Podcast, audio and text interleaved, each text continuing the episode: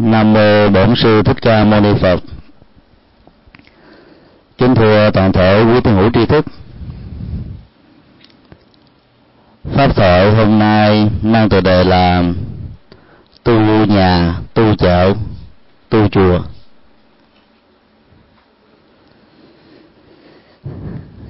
Ba khái niệm chỉ tu này gắn liền với câu tục ngữ trong dân gian Việt Nam: thứ nhất tu chợ, thứ nhất tu nhà, thứ hai tu chợ, thứ ba tu chùa. Nhưng lại không nói đến cái tầm quan trọng của loại tu nào so với hai loại tu còn lại.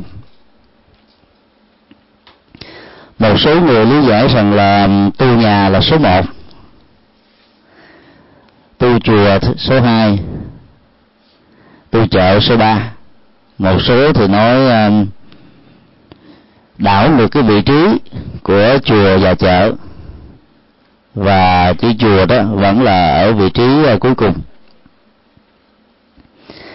Chúng ta tạm mặc định theo trình tự của ba khái niệm này: thứ nhất tại gia, thứ hai tu chợ, thứ ba tu chùa. Và nếu ta đặt một cái dấu kéo theo tu tại gia, tu chợ, tu chùa bằng hai dấu kéo theo đó, thì ta sẽ thấy rằng là cái việc mà tu tại nhà đó lại là cái bước tu bắt đầu đó. Còn tu ở chợ đó khá hơn chút xíu, bởi vì nó có nhiều thách đố. Tu ở chùa đó thì mức độ tâm linh nó được cao hơn, vì có môi trường thuận lợi, cộng hưởng tâm linh của Phật Bồ Tát và những người bạn đồng tu đó nó nhiều hơn là hai môi trường ở nhà và ở chợ. Ta thấy là cái um, gia đình đó thì bao gồm những người thân, do đó việc tu tại gia đó dễ dàng được thực hiện, bởi vì uh, tình thương, tình thân đó giúp cho chúng ta dễ dàng bỏ qua những lỗi lầm của nhau nếu có, và hỗ trợ nhau để thành công trong cuộc đời, để tất cả cùng hưởng được hạnh phúc. Còn tu ở chợ thì phức tạp hơn, vì ở đó đó là một cái môi trường gồm nhiều thành phần, bao gồm luôn cả các đối thủ của ta, hoặc là những người xem ta là kẻ thù. Cho nên chỉ cần một sơ suất nhỏ đó, ta có thể trở thành như là cái điểm hồng tâm và tứ phương mười hướng bắn về. Người ta rất là khó tha thứ cho bất kỳ một lỗi lầm nhỏ nào của ta, trong khi đó người ta có thể quên đi hết cả một cái núi lỗi lầm của bản thân họ. Nhân tu tại chợ giống như là làm dâu trăm họ, được làm người này thì mất làm người kia, và do đó sẽ khó có thể thực hiện được cái tình trạng là tất cả hài lòng về việc làm của mình, nhân cách của mình, giàu mình nỗ lực một cách trọn vẹn nhất, có ý thức nhất, ta cũng rất là khó đáp ứng được các yêu cầu căn bản của con người, bởi vì chín người không phải là mười ý, mà chín người đến cả chín chục ý, là lúc đến cả trăm là một ý. Tu ở chợ, ở ở chợ thì um, là lúc ta có người đồng hành, là lúc ta có người không đồng hành, là lúc ta có những người kháng đối. Còn tu ở chùa chỉ toàn là những người bạn tâm linh, do đó cái môi trường đó vẫn là cái môi trường thích hợp nhất, và cái tiến trình của sự tu đó, nếu ta nối kết tu ở nhà là tu với người thân, tu ở chợ để giải quyết các cái phức tạp, các vấn nạn của xã hội cộng đồng, thì tu ở chùa là cái môi trường để nâng cao cái giá trị chuyển hóa đời sống nội tâm của ta lên. Nó giúp người ta thiết lập ba mối quan hệ: quan hệ gia đình, quan hệ xã hội và quan hệ nội tâm hay là tâm linh. Vấn đề đặt ra ở chỗ là ta tu như thế nào và ý nghĩa chữ tu là gì ở trong đạo Phật. Trong tiếng Bali ta có một thuật ngữ Bhavana,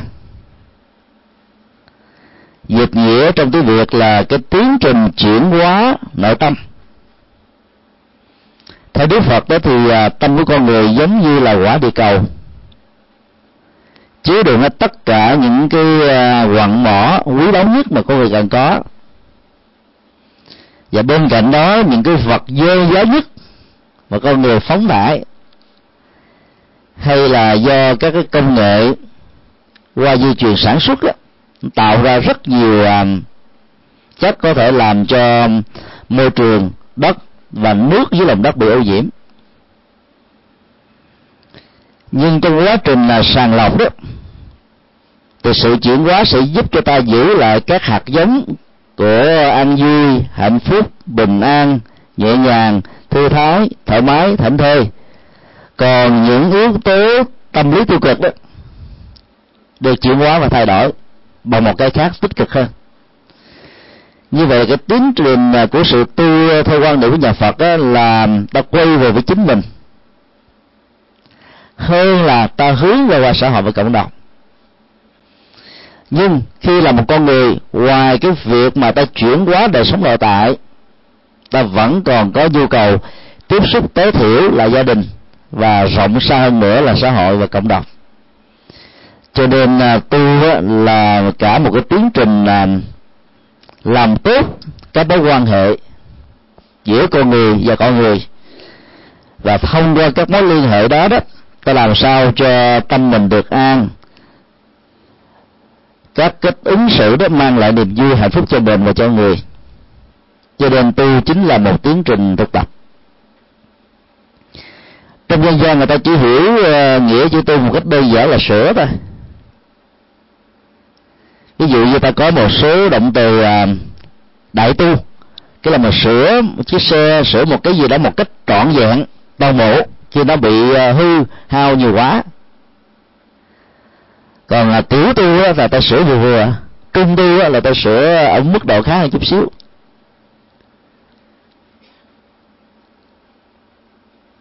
Rồi từ cái khái niệm sửa chữa đó, người ta mới đưa vào sửa cái tâm, sửa hành vi, sửa thói quen, sửa quan niệm, sửa thái độ, sửa phong tục tập quán, sửa văn hóa và nhiều cái loại hình thay đổi và sửa chữa khác nữa. Như vậy là trong cái khái niệm sửa chữa đó, nó đã bao hàm rằng là có một cái sự chúc ca, và ta cần điều chỉnh lại cho tốt hơn. Thì cái sự tu nó cũng như thế, ta chỉ thực tập và chỉnh sửa những gì nó không có lợi, không an vui, không hạnh phúc cho mình và cho người ở hiện tại và trong tương lai.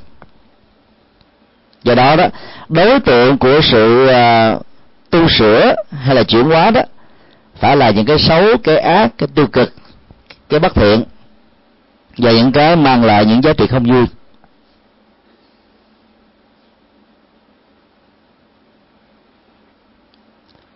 Tiến trình của sự tu nó được khởi xuất từ tâm, nó diễn tiến ở trên tâm, nó kết thúc ở tâm, cho nên rất phức tạp. Trên một con đường đi đó, ta có một cái điểm xuất phát, điểm đích đến, và mỗi một cái bước chúng ta đặt ở trên con đường đó, nó tạo ra một cái dấu và nối kết nhiều cái sự vận chuyển của chân hay là của các phương tiện xe, ta có được đích đến. Như vậy ta có thể quan sát, theo dõi, hoặc là ta có những cái cái máy meter để tính điểm và rút ngắn cái cự ly trên tiến trình đi, và do đó ta có được cái đích điểm cuối cùng là đến. Còn sự tu tập chuyển hóa của tâm đó trong Phật giáo thì nó lại khác, bởi vì xuất phát của mỗi tâm, đến của mỗi tâm, và đi diễn ra cũng trên mặt đất tâm. Vì đó đi sai phương pháp đó, ta, ta bị đi xà quần, lòng vòng lòng vòng hoài mà không có tìm ra lối thoát được, giống như là lạc vào bát quái trận đồ hay là ma trận của toán học. Trong dân gian thì người ta thường nghe cái câu á, tu tu đâu cho bằng tu nhà, thờ cha kính mẹ mới là chân tu. Quý vị có đồng ý cái câu này không?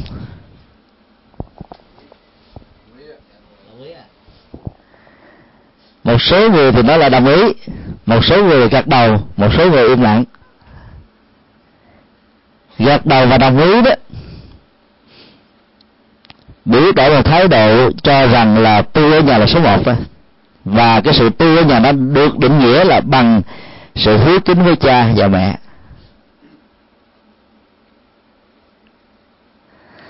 Nhưng nếu ta đánh đồng cái sự tu hiếu kính với cha mẹ bằng với chân tu, và từ đó ta loại suy rằng là tất cả những lời tu còn lại đều không phải là chân tu, thì ta bị sai từ cách thức đặt vấn đề. Tác giả của câu ca dao này không phải là một nhà Phật học, là cũng không phải là một Phật tử. Họ là những nhà nho, mà quan niệm của nhà nho đó là hiếu kính cha mẹ được định nghĩa ở chỗ là làm sao có con cái để nối dõi tông đường, mà phải là con trai kìa, con gái đó được gọi là ngoại tộc kìa, làm cho cái tính kế thừa cái gia tài sự nghiệp của họ tộc đó nó bị kết thúc. Cho nên ai không cho gia tộc đó một đứa con trai để kế thừa được xem là bất hiếu.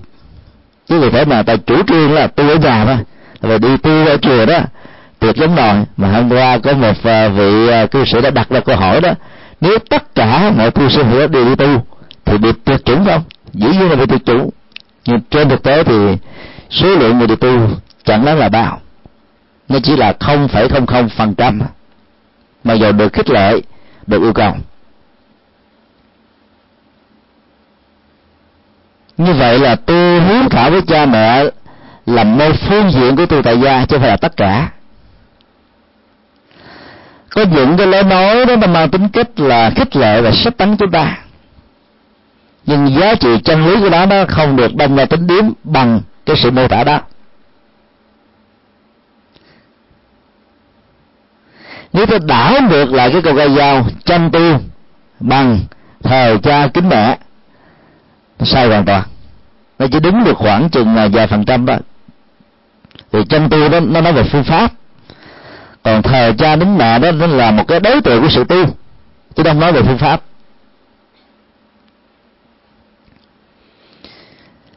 Cái cách uh, nói với câu ca dao đó là kêu gọi con người là tu tại nhà chứ không cần đến chùa.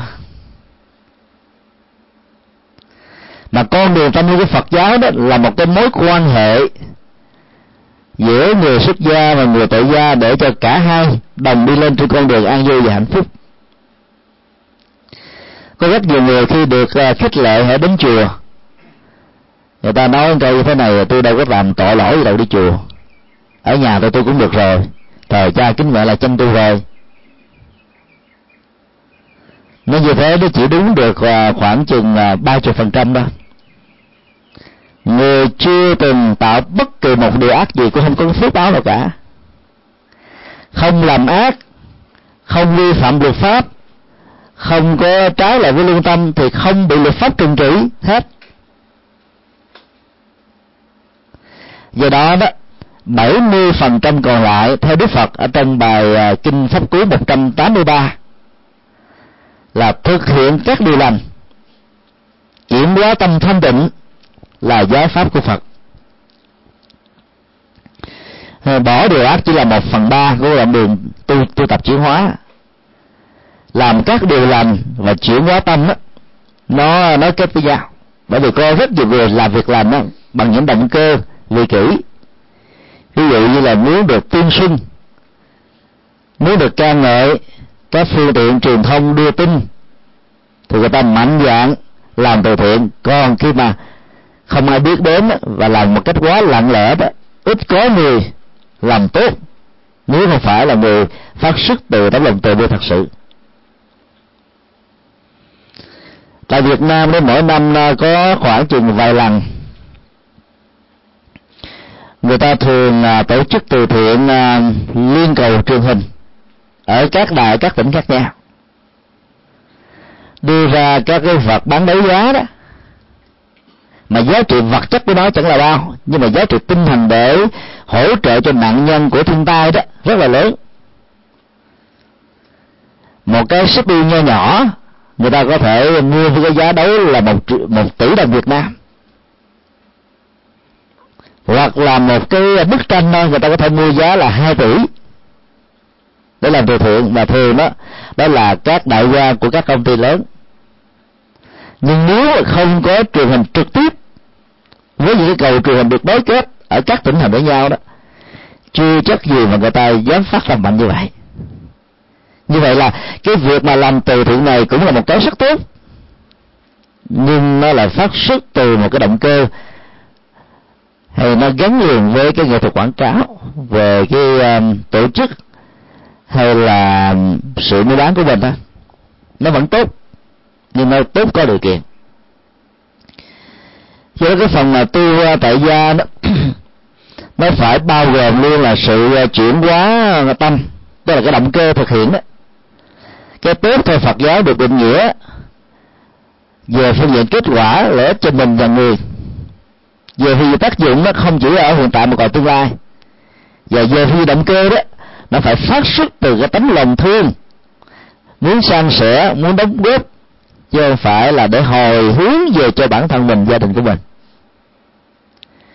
Trong sáu năm qua làm từ thiện, vào trại giam, các trung tâm ma túy, trung tâm mại dâm, trung tâm bảo trợ xã hội, trung tâm người già, trung tâm trẻ mồ côi, trung tâm tàn tật, chúng tôi đã tiếp xúc với rất nhiều đối tượng phát tâm khác nhau. Các vị mạnh thường quân, có người khi phát tâm đóng góp sáu trăm ngàn để mổ một ca từ thiện đấy, về mắt, năm trăm cho tiền mổ, một trăm cho tiền quà, thì họ đứng kèm theo trong email hoặc là trong thơ viết tay đó: xin thầy hồi hướng cho suốt đời này mắt tôi được sáng.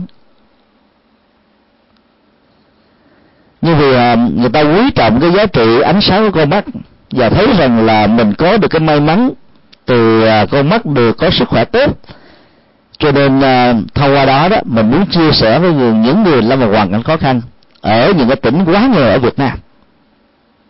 Và động cơ đó đó là động cơ hồi hướng cho bản thân mình, thì cái thiện đó đó nó chỉ là một cái mặc cả về nhân quả thôi, thì cái giá trị phước báo của nó đó và ý nghĩa xã hội của nó nó giảm đi so với một hành động ta phát tâm làm. Vì ta thấy rằng là nếu sự trì hoãn của việc mà giúp cho những người nghèo này đó được mắt sáng đó, thì họ sẽ có thể bị mù. Năm ngoái chúng tôi uh, vận động được khoảng sáu trăm ca mổ mắt cho làng mù ở Sóc Trăng, và rất nhiều người phát tâm đó, họ cũng có tâm nguyện như vậy, mặc dù có giải thích thì để họ cũng uh, khó chấp nhận lắm. Tại nơi đây đó thì um, phần lớn là người ta sống bằng cái nghề um, trồng củ hành, lột củ hành và bán củ hành. Mà cái vùng uh, Sóc Trăng đó thì gió đó, nó tứ phía, cho nên khi mà trồng cho đến lúc mà mình lột vỏ và mình đưa ra chợ đó, thì con mắt của mình là tiếp xúc với cái mùi hắc cay của củ hành đó thông qua gió. Sau một thời gian dài ba năm đó thì ta bị cườm, và nếu không điều trị đó bị mù. Và có nhiều người đó giàu không trực tiếp làm củ hành, nhưng cái gió bay qua cái uh, khu um, trồng củ hành đó có thể ảnh hưởng một cách trực tiếp vừa là gián tiếp.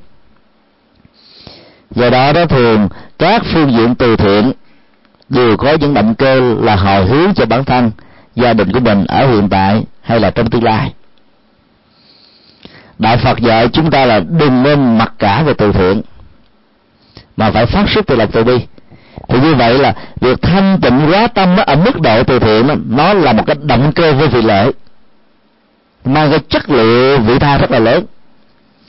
Và thanh tịnh tâm ở mức độ cao nhất đó là tu chuyển hóa tâm, là ta chỉ có thể đạt được một cách trọn vẹn khi ta có mặt và ta tu ở trong môi trường tâm linh của một ngôi chùa, gọi là ta tu đúng phương pháp, như là phương pháp tu tại chùa. Cái vấn đề tu tại nhà, tức là mối quan hệ gia đình đó, từ hiếu kính với cha mẹ là một yếu tố quan trọng không thể thiếu. Vì Đức Phật nói trong kinh, cha mẹ là hai vị Phật trong nhà. Nhưng sẽ một sai lầm nếu ta nói là chăm tu chỉ có là thờ cha chính mẹ, và là thờ cha chính mẹ là bằng với chăm tu. Hiếu kính với cha mẹ là con đường đạo đức của gia đình. Ai không đi qua con đường đó chưa phải là con người, hoặc chỉ là một con người một phân nửa thôi. Trong bối cảnh dân hóa của Ấn Độ cách đây hai mươi sáu thế kỷ trở về trước, người ta có thói quen là thờ thần lửa, được xem như là nguồn gốc của vũ trụ. Giờ người ta bỏ rất là nhiều tiền để biến cái đó nó trở thành nhiên liệu thông qua sự đốt cháy của lửa, và nghĩ rằng là Thượng Đế và Thần Linh sẽ gia hộ cho mình nhiều tài của, vì hỏa sanh thổ. Đốt cháy điều đó nó sẽ trở thành là đất đai, mà đất đai nó tượng trưng cho sự phì nhiêu và trưởng thành. Đức Phật đã yêu cầu những người thờ thần lửa đó hãy thờ cha mẹ mình như là thần lửa, như là Thượng Đế, như là Phật. Thì ý nghĩa xã hội, ý nghĩa gia đình đó, cao hơn nhiều lắm. Tại lúc đó ta có thể làm xã hội rất là nhiều việc, nhưng mà mình bỏ lăn bỏ lóc cha mẹ ruột của mình, thì cái việc tu đó đó nó chỉ là một phương diện thôi, hay là một phiến diện. Ta có đến uh, mười mấy bài kinh về chỉ hiếu ở trong đạo Phật: kinh Du Lan, kinh Báo Ân Cha Mẹ, kinh Địa Tạng, kinh Huệ Nhân, kinh uh, Thượng Sanh, kinh Phước Đức và nhiều bài kinh khác cả. Có lẽ nói văn học chữ hiếu trong Phật giáo là phong phú nhất ở trong các loại văn học tôn giáo được mô tả trong các kinh thánh. Và bởi vì Đức Phật nói là không có một vị con người nào dù là quan trọng nhất, từ vua, hoàng hậu, tổng thống, thủ tướng, chủ tịch nước của bất kỳ một quốc gia nào không được sinh ra từ một người cha và người mẹ. Kinh Di Lan Đức Phật dạy, kinh Báo Ăn Đức Phật phân tích về người ăn đó của cha mẹ. Trong đó nó có một bài kệ mà chúng tôi dịch ra như thế này: ơn cha như núi cả, nghĩa mẹ nước trong nguồn, tình thương nào ngơ nghĩ, đến hơi thở cuối đời. Mẹ già hơn trăm tuổi, vẫn thương con tám mươi. Bài thi kệ đó nó phản ánh cho chúng ta thấy là cái chất liệu tình thương của cha và mẹ đó được sánh ví. Cha đó như là núi và mẹ như là suối nguồn. Và trong dân gian Việt Nam chúng ta có câu ca dao là công cha như núi Thái Sơn, nghĩa mẹ như nước trong nguồn chảy la chảy ra. Ảnh hưởng rất nhiều từ bài kinh Báo Ăn của Phật giáo, sánh ví cái tình cha như là núi, bởi vì nghiêm nghị cứng rắn, mà giờ thương con như cái cách thức thể hiện đó nó khô và lúc cọc lóc, làm cho con cái không nhận ra được. Đến lúc buồn cha, nghĩa rằng là cha không thương mình. Ngoài những lời dạy dỗ, la rầy, thậm chí là đánh đập, còn tình mẹ lúc nào cũng lai láng. Và vì đó Đức Phật lại đưa ra hai cái câu cuối là mẹ già hơn trăm tuổi vẫn thương con tám mươi. Giờ đứa con đó đó có cháu chết rồi, mà người mẹ một trăm tuổi vẫn không an tâm về người con của mình, và cái nghĩ người con đó là như thở hôm nào.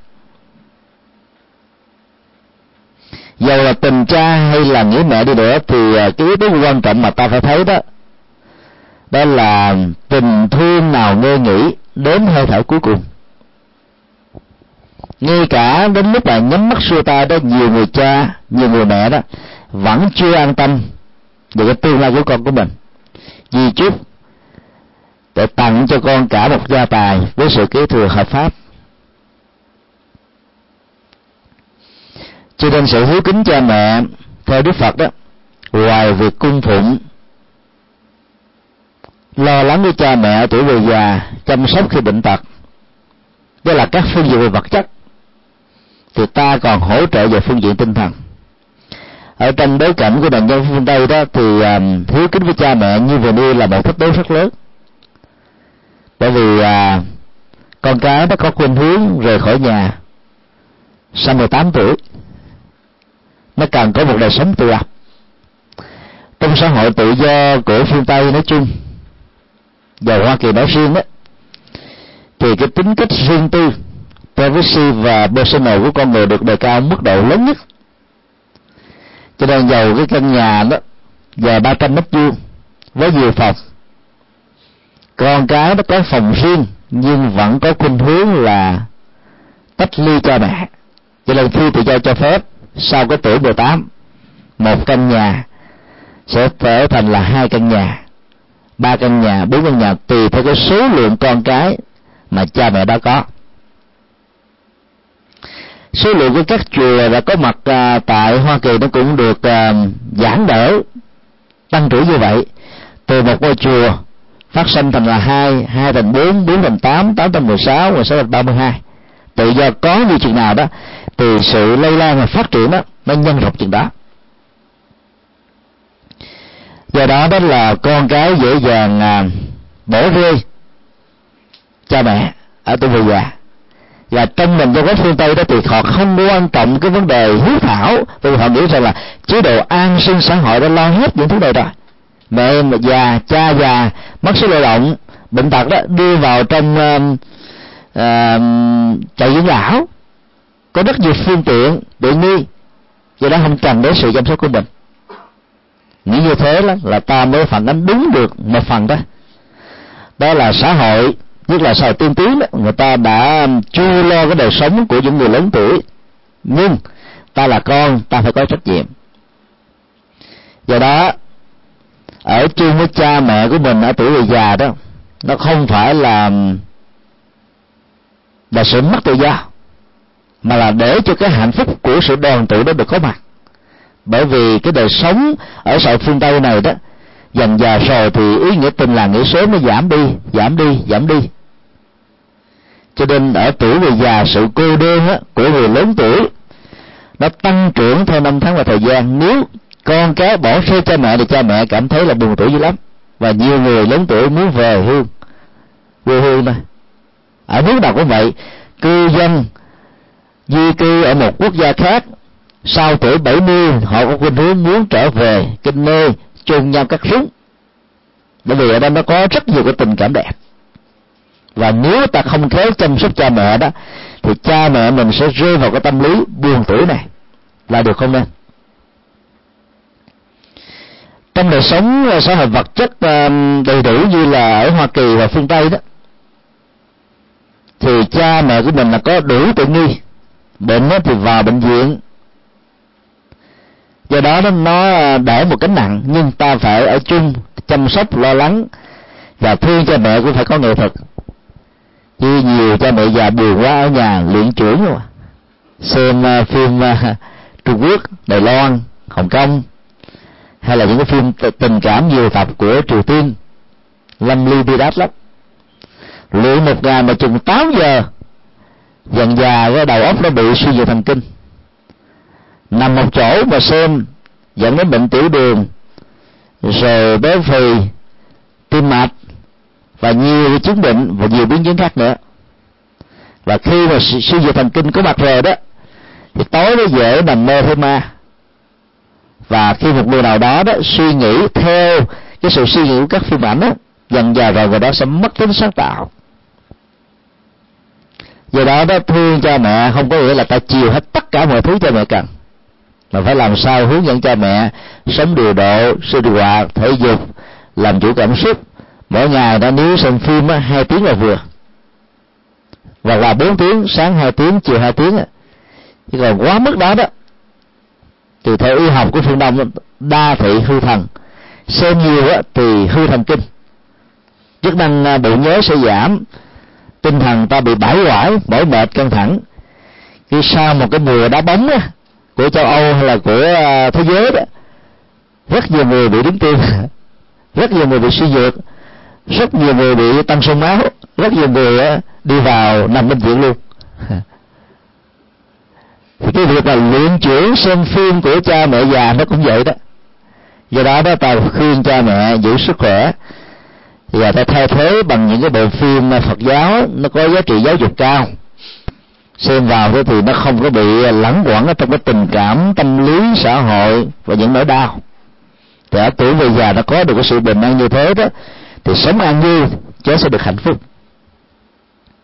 Khi cha mẹ mình qua đời thì tổ chức tang lễ một cách đơn giản mà có ý nghĩa, là không nên mời à, kèn trống, nhạc ta, nhạc tây, bởi vì làm như vậy đó sự ồn ào ảnh hưởng đến sự loạn tâm của người quá cố, vừa tốn tiền mà hiệu quả là không cao.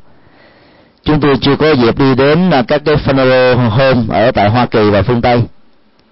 Như tại Việt Nam á, thì các nhà hoàng ồn ào vô cùng. Một nhà hoàng có thể hoàng cùng một lúc năm bảy, năm bảy người chết, và cùng một lúc tụng kinh á, bên đây tụng kinh Di Đà, bên kia tụng kinh Địa Tạng, bên nọ tụng kinh Lưu Hoàng Sám, chỗ khác thì chỉ kèn tây, chỗ nọ kèn ta, không nghe cái gì được hết á. Người tụng kinh về nhà là mấy ngày sau vẫn chưa hết khăn cổ. Thế là mình nghe còn không được, mà mình đang tụng mình nghe còn không được, mình phải sống lên thì mình mới nghe được. Thì thử hỏi các hư linh làm sao mà nghe nổi các âm thanh nó lẫn lộn như thế, làm sao mà nghe sự hướng dẫn của hóa kinh để nhận thức vô thường vô ngã, rũ bỏ sắc thân tứ đại, tiêu ra mười tịnh cảnh, thác hóa chính đạo sen. Do đó ta phải làm một cách đơn giản và có những khóa lễ cầu siêu. Con cháu trong gia đình nó phải cung cấp những cái dữ liệu thông tin về tâm lý của người quá cố để cho các nhà cầu siêu đó hiểu rõ, và trong lúc trì tụng kinh chú đó tập trung một cách cao độ để tỏ ra một cái tần số tâm thức, nhắc nhở cho người kia rũ bỏ, không có đánh đồng thân thể này là tôi để mới bỏ thân thể này ra đi. Và cũng không nên bị dướng chấp vào cái tình yêu, tình thương, gia tài, sự nghiệp, trách nhiệm, sự oan ức, hận thù, vì những cái đó là sợi dây xích trói người đó ở trong cảnh giới của ma quỷ. Thì đó là những cái cách hiếu thảo mà ta tạm gọi là tu hiếu, tức là tu tại gia một phần. Phần tu tại gia thứ hai đó là tu um, hòa kính, bao gồm mà hai mối quan hệ xã hội ở trong gia đình, đó là hòa kính trong vợ chồng và hòa kính giữa anh chị em với nhau. Vợ chồng á, theo Phật giáo đó nó có đến bảy tình huống. Đối với người vợ đó thì có bảy quan niệm để ứng xử với người chồng của mình. Vợ như là người mẹ, tức là chăm sóc lo lắng cho chồng mình giống như lo cho đứa con. Vợ như là người chị gái, tức là sốc vác làm hết tất cả mọi thứ. Vợ như là người em gái, tức là được chồng của mình lo lắng chăm sóc. Vợ như người bạn đường, tức là quan niệm một cách bình đẳng giữa vợ và chồng về tính trách nhiệm, về tình thương, về tình yêu, về sự chia sẻ, về sự đồng hành các phương diện ở trong xã hội và gia đình. Và đây là cái mô hình vợ chồng lý tưởng nhất. Vợ như kẻ sát nhân, như là còn hơn sư tử Hà Đông nữa. Chồng nói một câu vợ cãi, kẻ hoài muốn hơn thua, thì đối cuộc là gia đình đó trở thành là tan nát hết. Vợ như là kẻ phá hoại, tức là say mê vào cờ bạc, tiêu xài, ăn uống, hưởng thụ tiền lương của chồng. Về mỗi tháng đó là người vợ tiêu xài khoảng bảy mươi phần trăm trở lên.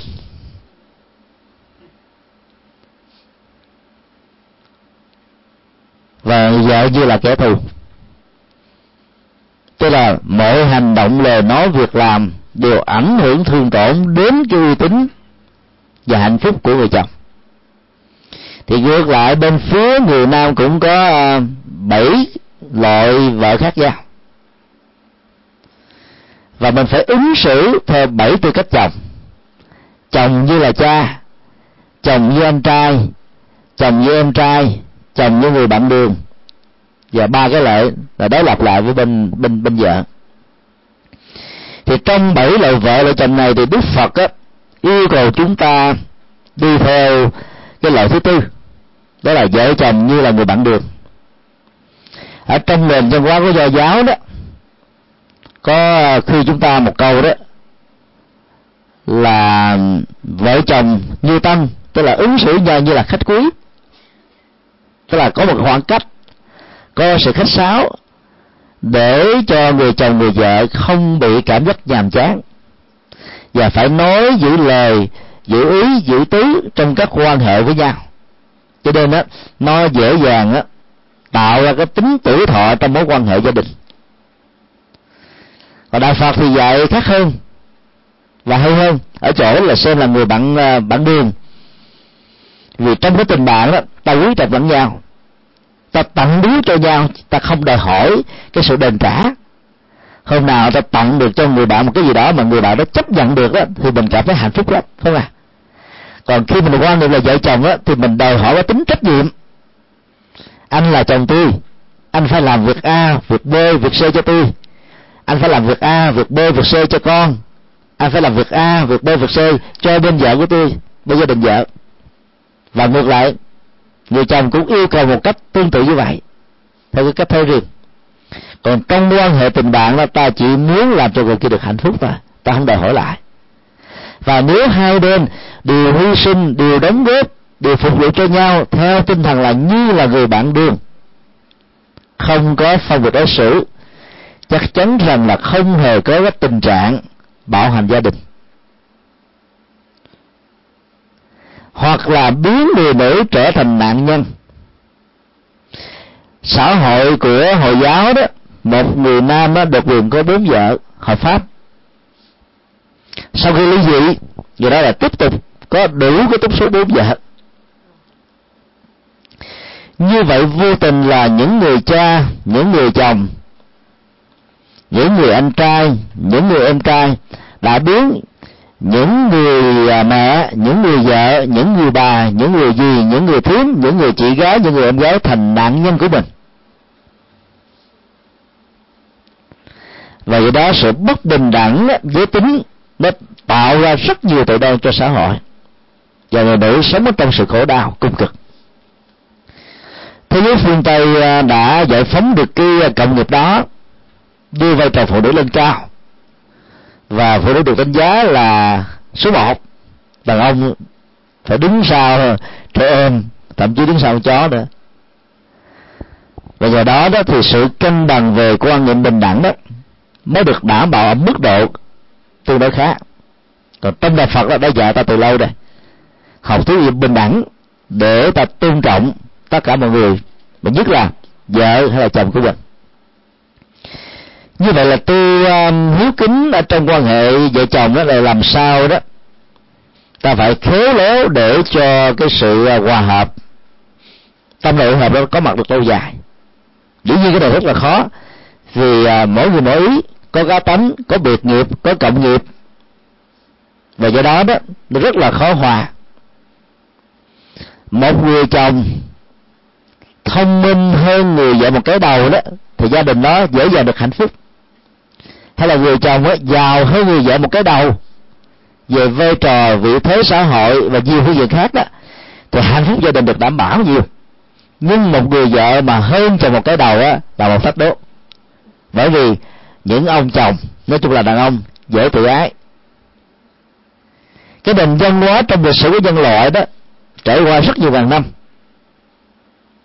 người ta thường quan niệm là chồng tức là cha làm trụ cột kinh tế của gia đình và quyết định với tư cách là quyền gia trưởng. Mà bây giờ người vợ đó thông minh hơn, có vai vế xã hội hơn, có tiền lương cao hơn. Trước đây đó thì các bà vợ nhận tiền, nhận tình thương, nhận chăm sóc từ người chồng. Bây giờ đó người chồng phải nhận lại từ người vợ. Cái mặc cảm tâm lý đó, nó có. Mà nếu mỗi khi mà tiếp giận á, mà người vợ hỏi anh làm cái gì, kê khai cho tôi biết, thì có lẽ là một số ông chồng sẽ chẳng thèm nhận nữa, nói là tôi sẽ tự tìm tiền ra để tôi xài. Cái mặc cảm nó rất là lớn, là bởi vì người ta đã quên ở trên mình văn hóa phân biệt đối xử đó, là người chồng quan trọng hơn người vợ đó, cho làm thứ yếu. Do đó người vợ hơn cho một cái đầu đó thì phải ứng xử như mình kém hơn một cái đầu. Vấn đề là tính hiệu quả, chứ không phải vấn đề ở chỗ đó là ai là trở thành quan trọng. Trong quan hệ xã hội đó, nếu người vợ biết nhiều một bước để cho người chồng mình là giao lưu, tiếp xúc, ứng xử, nở mặt đỏ mày với bà con làng xóm, ở trong nhà đó bà trở thành nổi tiếng, điều khiển hết đi mọi thứ đi, ông cũng vui đó. Có nhiều bà vợ là điều khiển ở trong nhà, là điều khiển lên bên ngoài, ông chồng mặc cả thôi, ông thấy rằng là không có cái lô nào trên. Sự hòa kính nó bị mất đi. Cho nên là xem nhau là người bạn bè là vậy đó, để lúc nào cũng nâng đỡ nhau, hung đúc tình hận cho nhau, giúp đỡ lẫn nhau thôi, chứ không cái giành quyền thắng, cái quyền khống chế người kia. Còn cái mối quan hệ kế tiếp là quan hệ các anh chị em. Thì thường ta có cái câu là hơi đau giận người dân nước giả, không à? Thì ta được quyền suy nghĩ ngược lại là tôi được quyền giận người thân. Vì sống chung với nhau rồi, anh biết tính tôi bao nhiêu năm nay mà bây giờ anh dám xúc phạm tôi như thế, chị biết tính tôi như vậy, tôi không hề làm những chuyện xấu, tôi là người uh, trực tính, tôi là người thẳng thắn, là tôi như là một cái uh, muỗng inox nằm ở trong cái uh, chén nước mắm, không có dính tiền bạc phân minh đâu đó rõ ràng, ấy thế mà dám đổ thừa tôi à. Và mỗi khi ta bị hiểu lầm á, cái nỗi đau nó trở về lớn lắm, và mình có một cái tâm lý hoài vọng rằng là người thân ở trong gia đình của mình phải hiểu mình như thế này, phải ứng xử mình như thế kia. Ta đặt ra những cái tiêu chuẩn, ta đặt ra những cái lý tưởng, ta đặt ra những cái khuôn phép, buộc cha ta phải thế này, mẹ ta phải thế nọ, chồng ta phải thế kia, vợ ta phải thế thế thế nọ, và mỗi người nó có một cái thước đo hết. Mà trên thực tế đó, ta chỉ đạt được chừng ba mươi cho đến năm mươi phần trăm của những gì ta kỳ vọng thôi. Cho nên mỗi khi có một sự trục trặc diễn ra đó, nỗi đau nó trỗi dậy hơn bao giờ hết. Thì Đức Phật dạy trong tình huống này ta phải ứng xử và chấp nhận học thuyết tương đối. Cái tuyệt đối của cuộc đời là sự tương đối. Và khi mình hiểu được tương đối rồi thì ta không có thần tượng con người, ta không quan trọng quá vấn đề, ta không cường điệu cái sự khó khăn và bế tắc. Thần tượng con người ta đưa ra quá nhiều tiêu chí, mà mỗi khi cái người đó nó không đáp ứng được những tiêu chí này đó, mình như là bị sụp đổ, khổ đau, và hạnh phúc đó nó bị mất hết. Ta quan trọng quá vấn đề thôi. Mỗi một cái ứng xử va chạm xung khắc giữa anh chị em hay là người thân, ta khó khi bỏ qua được lắm, ta ghi mới trong tâm. Từ một cái chuyện trục trặc nhỏ như là hạt cát, mình có thể nhân lớn nó như là một tảng đá. Chuyện nó lớn như một tảng đá thì ta hình dung nó như là một quả núi. Lớn như một quả núi thì ta liên tưởng nó như là một dãy Trường Sơn. Nó được như dãy Trường Sơn thì ta liên tưởng như vạn lý trường thành, như là đại núi Tu Di, như là đại địa, như là vũ trụ. Và do vậy đó, cái mức độ quan trọng quá này nó sẽ dẫn đến cái tình trạng là cương địa hóa, làm cho cái nỗi đau đó nó gia tăng lên lớn nhiều hơn cái thực tế của nó rất là rất là nhiều. Do đó chấp nhận sự tương đối để dễ dàng cảm thông, tha thứ, bỏ qua, không trách trước, không để dạ, không để lòng. Và trong tình huống này ta ứng xử một cách ngược lại với câu tục ngữ hơi đau giận người vợ người người thân, tức là không cho phép mình giận người thân. Và mình phải quan niệm như thế này: vì anh chị đó hay là cậu đó, cô đó là em ruột tôi, là anh ruột tôi, là cháu tôi, là người thân của tôi, cho nên họ đã ứng xử một cách không còn dè dặt nữa, không có khách khí nữa, và do đó đôi lúc nó làm thương tổn với tôi. Như vậy là một sự vô tình, chứ không phải là một sự cố ý. Và quan niệm như thế sẽ làm cho chúng ta hạ nhiệt được cái sự căng thẳng trong mối quan hệ. Ở trong tình huống đó, ta biết rất rõ là người đó cố tình tạo ra những trục trặc cho mình vì à, ganh tị, vì hiểu lầm, vì hận thù hay vì bất cứ một lý do nào, thì ta cũng nên bỏ qua, bởi vì mình biết rằng là người đó đang bị lòng tham, lòng sân, lòng si khống chế. Cho nên thay vì dặn họ thì ta giúp cho người đó đó thấy rõ được cái vấn nạn để cả hai cùng vượt qua. Và tu được như thế đó là ta đang tu thành công ở cái mức độ tu nhà. Điều thứ ba của tu nhà đó là mình phải có con đường tâm linh, với tư cách là một tín đồ. Và đối với Phật giáo đó thì tu tại gia đó là trở thành một Phật tử. Trong kinh Pháp Hoa đó, Phật tử được định nghĩa là người sinh ra từ miệng Phật, sinh ra từ trí Phật. Định nghĩa này rất sâu sắc. Miệng là cơ quan phát ngôn, mà đỉnh cao nhất của sự truyền thông trong phát ngôn là chân lý. Sinh ra từ miệng Phật tức là sinh ra từ chân lý, nghĩa là ta sống theo những gì Phật dạy mới là Phật tử. Ta khác với cái quan niệm Phật tử cha mẹ mình đi chùa quy từ nhỏ, sinh ra cho nên mình chỉ là Phật tử chứ mình không biết tại sao tôi phải là Phật tử. Thì theo Phật như thế nó không có chiều dài, không có tuổi thọ.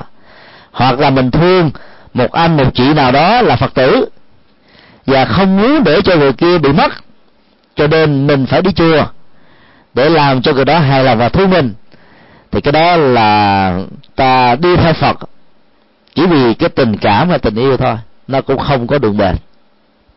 Mà phải thấy rất rõ việc mà trở thành đệ tử của Ngài đó, nó sẽ giúp chúng ta sống một cuộc đời có ý nghĩa hơn, hạnh phúc hơn, vững chãi hơn.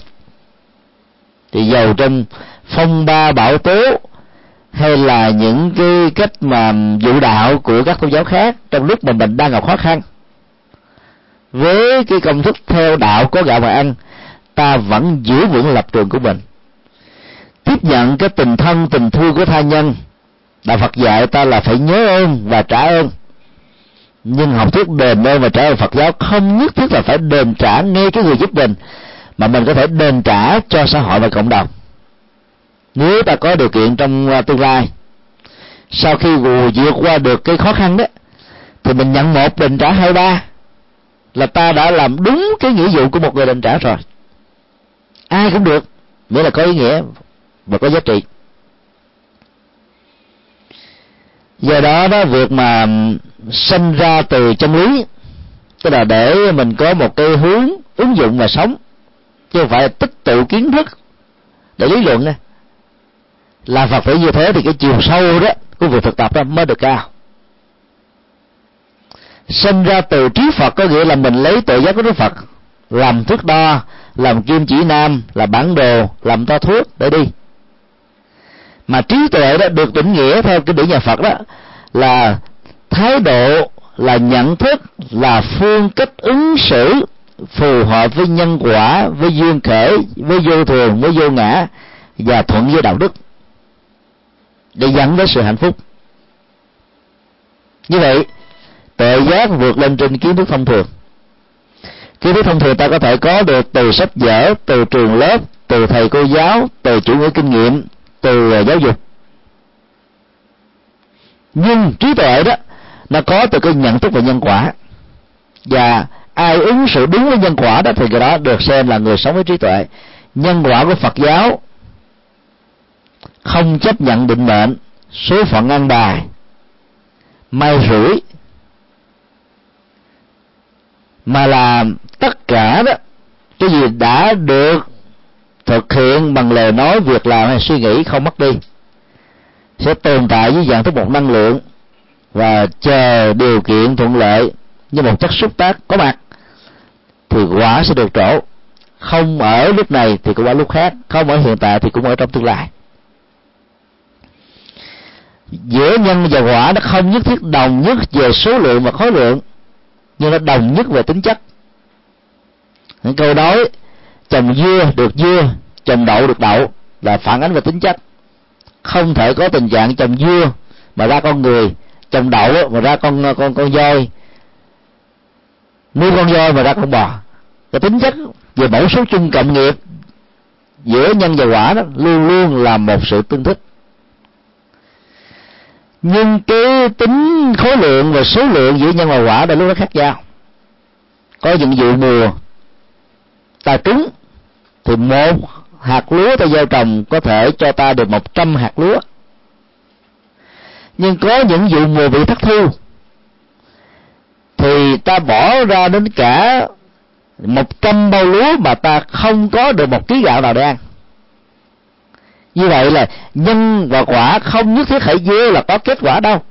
Ta phải chăm sóc, dung trồng, rồi giữ gìn, bảo vệ, theo dõi và chữa trị cho những tình huống có các loại sâu bọ vân vân thì mới có thể đảm bảo được.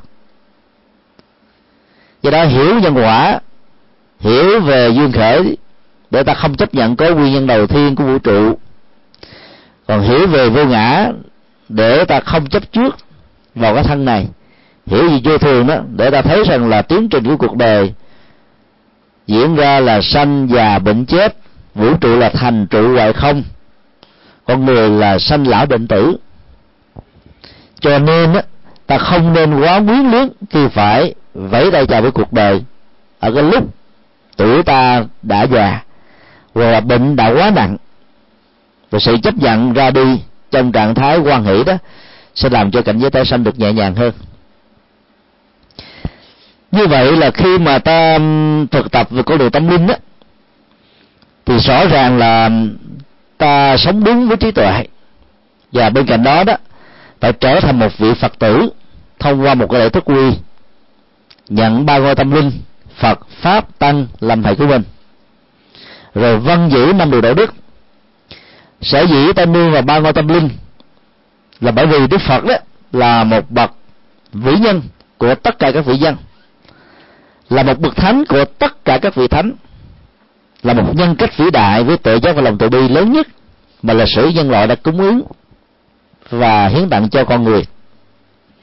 Cho nên học theo Ngài không phải để Ngài ban phước, làm việc tới Ngài không phải để Ngài đó là thương ta gia hộ cho ta, là bởi vì ta thấy rằng là Ngài có quá nhiều được các đức tính thầy, và việc thực tập học theo gương hình của Ngài đó sẽ làm cho mình trở thành một người tốt, người hạnh phúc, người vô ngã, người vị tha.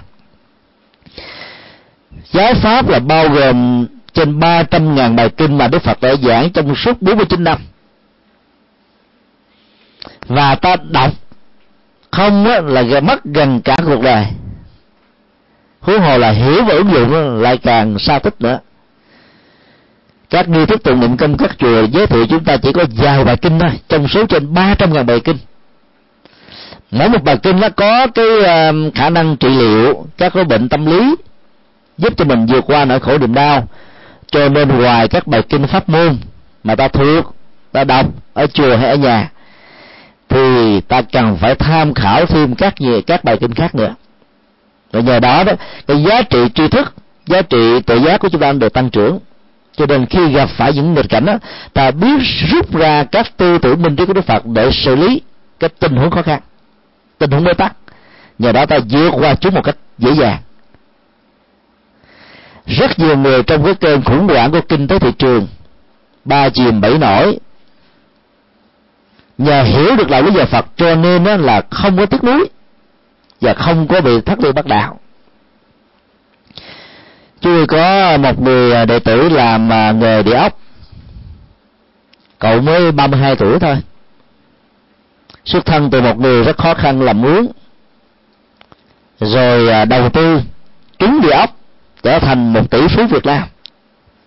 Một năm như vậy anh bỏ ra khoảng một tỷ đồng đến năm tỷ đồng để làm từ thiện, đi với chúng tôi từ trung tâm này đến trung tâm khác. Một mình anh phát tâm không đôi lúc đó năm mươi triệu, một trăm triệu là chuyện thường đó. Vừa rồi đó là tại Việt Nam cái khủng hoảng về lạm phát và cái dao động về kinh tế đó làm cho rất nhiều người đó trở thành hai bàn tay trắng, mà nhất là những người đầu tư về địa ốc. Anh này thua lỗ đến cả mười lăm tỷ, bạn của anh thua lỗ hai mươi lăm tỷ, có người đã tự tử mà chết, có người đã bị tâm thần, có người đó là không còn màng thiết tưởng gì đến công việc làm ăn nữa hết. cái cú sốc về kinh tế nó mạnh quá, nó làm cho người đó chao đảo vượt gì không được. Còn anh này thì tính đơn, bởi vì khi mà anh ta bị um, thua lỗ đó thì anh ta mở kinh ra đọc những bài kinh về vô thường vô ngã, cho nên um, thực tập thấy và không chấp nó là của mình một cách vĩnh viễn, cho nên vượt qua nó một cách dễ dàng. Rồi anh lại thực tập những bài kinh về quán niệm hơi thở, quán chiếu thôi, dần dà rồi anh sẽ quên đi những cái nỗi khổ và niềm đau. Do đó đó là cái việc mà thực tập tâm linh đó, theo giáo pháp đó, nó có một cái giá trị rất là lớn về phương diện chuyển hóa cho ta. Còn các vị xuất gia đó là những người hy sinh cuộc đời của họ, đi tu từ nhỏ hoặc là đi tu um, bằng lý tưởng, đóng góp rất nhiều cho con đường Phật pháp và sự mở mang tri thức cho nhân loại. Ta nhờ gần gũi các vị sư chân chính mà ta biết được con đường tâm linh đạo Phật một cách là có phương pháp hơn, là tránh được cái tình trạng mù chỉ về Phật pháp. Cho nên việc mà mình gần gũi tôn kính những vị chân chính như thế là một nhu cầu. Có người đặt ra câu hỏi là tu theo Phật á, thì mình học Phật thông qua việc hành pháp là đủ rồi, cần gì phải nương vào các ông sư, các bà sư cô, vì theo họ cũng có người bê bối quá, cũng có người làm cho họ bị chao đổ, tổn mất niềm tin quá. Đức Phật vẫn khuyên chúng ta là nương vào cái đức của chư tăng, là bởi vì nhà dột có đê mía sâu có mắt, đừng vì thành kiến nhìn thấy cái vị A, vị B, vị C không đi đúng con đường, do vì họ không đủ cái năng lực để chuyển hóa những cái thói quen xấu khi còn tại gia, hoặc là đi tu vào một cái động cơ không chân chính, ẩn duyên của Phật để làm chủ đề chẳng hạn như thế. Thì bên cạnh đó ta cũng có rất nhiều những vị chân tu, nhiều khi chỉ cần có một cái dịp tiếp xúc với một vị chân tu đó một vài giờ, rất nhiều cái bế tắc của ta được tháo gỡ, mà đến lúc là mình đi tìm kiếm cả năm, cả mười năm. Nó giống như sinh viên giỏi mà gặp được ông thầy giỏi nữa đó, ta rút ngắn được cái tiến trình của sự học, ta khai thông được rất nhiều thứ. Do đó có thêm một vị thầy hướng dẫn nó vẫn tốt hơn là ta học tự túc. Bây giờ các khóa học online của các trường đại học đó, đâu phải là học tự túc đâu, cũng có người hướng dẫn, cũng có những cái cái ngày sinh hoạt tập thể, rồi có những cái cua, những cái tài liệu cung cấp cho chúng ta để ta tự học. Thì các cô cũng chính là một vị thầy gián tiếp thôi. Do đó đó, có người hướng dẫn vẫn tốt và hiệu quả cao hơn là ta đi một mình. Có những con đường đó ta đi một mình nó dễ, thí dụ như những con đường ở tại Hoa Kỳ, nó có lên rõ ràng cái khoảng cách trái và phải của chiếc xe đó với cái đường biên của cái, cái làng xe, nó còn dư đến năm sáu tấc.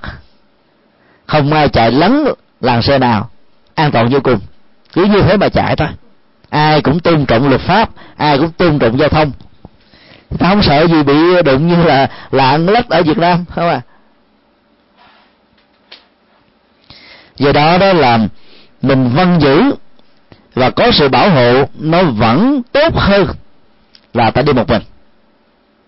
Đi một mình đó, đôi lúc ta đi thành công, đôi lúc ta đi không thành công.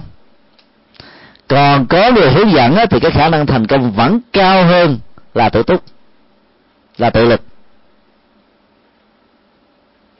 Anh anh chưa bấm đó, anh bấm nút.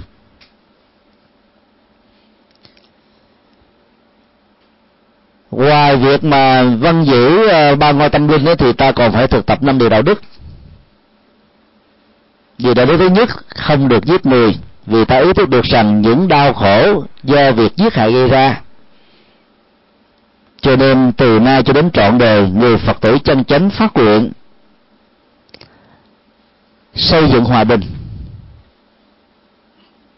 trải tình thương với con người, ban tình thương với các loài vật bằng ăn chay, và bảo hộ môi trường sinh thái. Vì sự cân bằng sinh thái giữa con người, động vật và thảo mộc đó sẽ làm cho tất cả cùng có được tuổi thọ. Tháng mười hai năm hai không không bảy tại đảo Bali, một trăm chín mươi chín quốc gia với các chuyên gia, và Liên Hợp Quốc đã ngồi lại với nhau phân tích về hiện tượng hâm nóng toàn cầu, và các cái tiên đoán nếu như không giảm bớt các hiểu nhà kính, không ký vào hiệp ước Kyoto Protocol, thì trong vòng mười cho đến năm mươi năm trong tương lai, một phần ba hành tinh này sẽ chìm vào biển cả và nước. Mực nước sẽ dâng lên đó, từ năm cho đến là vài chục mét. Bởi vì đó, sự hâm nóng toàn cầu đã làm cho các cái tảng băng ở các cực nó được tan, và đời sống của nhân loại đó sẽ bị đe dọa và khủng hoảng ở một mức rất là nghiêm trọng. Do đó đó, ký vào hiệp ước chung đó để bảo hộ cái môi trường sinh thái này là bảo hộ sự sống của mình. Điều đó thứ hai dạy chúng ta là không trộm cắp, vì ta ý thức rất rõ rằng là cái sở hữu tài sản của người khác đó là thành quả của lao động chân chính và đáng trân trọng. Mỗi khi ta bị đánh mất một cái vật nào, ta đau trong sự tiếc nuối, thì người khác cũng như thế. Do đó, chẳng những không chiếm đoạt sở hữu tài sản của tha nhân, ngược lại khi có điều kiện và gặp những tình huống tha nhân gặp khó khăn đó, ta giúp đỡ họ, chia sẻ để vơi đi nỗi khổ niềm đau của họ bằng cách này hoặc cách khác. Dĩ nhiên là dân gian Việt Nam còn khuyên chúng ta cứu ngặt chứ không cứu nghèo. Cứu ngặt là trong cái tình huống thiên tai là những tai nạn do con người tạo ra, mà sự chậm trễ hay là trì hoãn việc tiếp viện nó sẽ dẫn đến cái nỗi khổ niềm đau gia tăng gấp bội lần. Còn cái nghèo thì ở đâu cũng có, giúp hoài vẫn không hết, mà giúp cái nghèo một cách là vô ý thức và thiếu phương pháp đó, đôi lúc là làm cho người được giúp ỷ lại và lợi dụng vào cái lòng tốt. Do đó nó cái điều đạo đức thứ hai này là, là một cái phương diện thiết lập tình thương và tình thân. Điều đạo đức thứ ba là không được nói láo, thì ta phải thực tập tôn trọng sự thật, những gì mình biết thì nói là biết, không suy luận, không đánh giá sai lầm khi các dữ liệu ta chưa được nắm chắc. Ta tôn trọng người khác và làm chủ cái phương tiện phát ngôn của mình, bởi vì à, trong cái thời hiện đại này, phương tiện truyền thông rất là lớn, rất là mạnh, internet, email, các diễn đàn, mà sự nhiệt tình thiếu phương pháp hay là chưa có nắm chắc được cái tính chân lý mà ta lại nói một điều gì đó đó, ta tạo ra nỗi hàm oan, và nếu nó được loan truyền đi, ví dụ một ngàn lần, thì đó hàm oan nó tăng lên một ngàn lần, và hậu quả nghiêm trọng đối với cái nhân vật bị hàm oan đó nó cũng tăng lên một ngàn lần. Cho nên kết quả là ta bị chịu cái hậu quả này rất là nghiêm trọng. Còn nếu ta lan truyền một cái tin tốt có lợi ích, thì cái phước báo cũng theo đó mà được gia tăng. Do đó nó làm chủ cơ quan phát ngôn là để hạn chế những cái nghiệp mà nó không đáng. Bên cạnh đó, đó thì Đức Phật còn dạy là ta phát ngôn bằng những cái lời nói hòa kính, xây dựng, đoàn kết. Nói một cách có văn hóa, tức là không sử dụng những ngôn ngữ tục tiểu, chửi bới, quyền rủa, trù yếm, vì cái đó nó làm cho người ta sợ hãi lắm. Một cái giá bằng ba cái tát. Và cái điều quan trọng thứ tư là không nói những điều vô lý, vô nghĩa. Để học theo Đức Phật đó, thì ta phát ngôn đúng lúc, đúng thời, đúng tình huống, chứ phải cái lúc nào và chuyện gì mà cũng nói. Và những người như vậy đó tạo ra được cái chất thâm trầm, có chiều sâu đó, bởi vì ta làm chủ. Lúc nào nói mà có lợi thì ta mới nói, còn không có lợi thì ta lặng thinh. Mà lặng thinh không có nghĩa là hèn nhát. Lặng thinh để ta tìm một cái lối ta đi, ta vẫn giúp được cho mình và giúp được cho người. Thì cái lặng thinh đó Đức Phật gọi là im lặng như thiền định. Nó khác với im lặng trong chánh pháp, một dịch ngữ rất là sai và hiểu sai ở trong văn học Phật giáo. Nói năng như chánh pháp thì đã đành rồi, bởi vì chánh pháp là chân lý, ta phải nói đúng chân lý thôi. Phật dạy sao ta nói vậy, không có tự biên tự diễn, không có phân theory, không nói ngược lại, không lấy quan điểm cá nhân của mình rồi nói rằng là đây là Phật dạy. Nhưng mà im lặng như chánh pháp là không có nghĩa. Chánh pháp là phải tuyên bố chứ đâu có im lặng. Mà im lặng như thiền định là bởi vì có những lúc đó Có nhiều người nói không được, nhưng mà ức chế tâm lý là làm cho họ đè bên trong, ém bên trong. Ví dụ quý vị quan sát cái hình ảnh của Trần Quốc Toản đó, bóp cái càm nát giống như là cái máy phát à, tức là dặn không nói ra, nhưng mà nó thể hiện qua cái động tác bóp này. Đó là chưa chuyển hóa được. Nhưng mà trong việc đánh giặc thì cần phải như thế. Cái lòng sân đó nó tăng cường cho họ sức mạnh. Nhưng mà đạo Phật dạy đó, trong chiến tranh đó, mà nếu phản ứng từ hận thù thì cái hậu quả sát nhân đó nó nặng lắm. Mà phải phát xuất từ cái lòng từ bi, yêu tổ quốc, bảo hộ bảo vệ biên cương, thì cái nghiệp sát đó nó sẽ ít hơn là cái nghiệp sát bình thường. Do đó phải nói những lời có nghĩa, có ích. Còn bằng không đó, ta im lặng trong thiền định là để ta chuyển hóa cho những ức chế tâm lý đó, nó không là một nỗi ám ảnh trên đời sống tâm lý và đời sống xã hội của mình. Có nhiều người ôm cái ám ảnh của nỗi đau, nhưng người ta hại mình đến cả mấy chục năm và chết mang theo. Đó là một điều rất là đáng tiếc. Điều đạo đức thứ tư là tôn trọng với mối quan hệ hôn nhân như một khế ước xã hội, một vợ một chồng.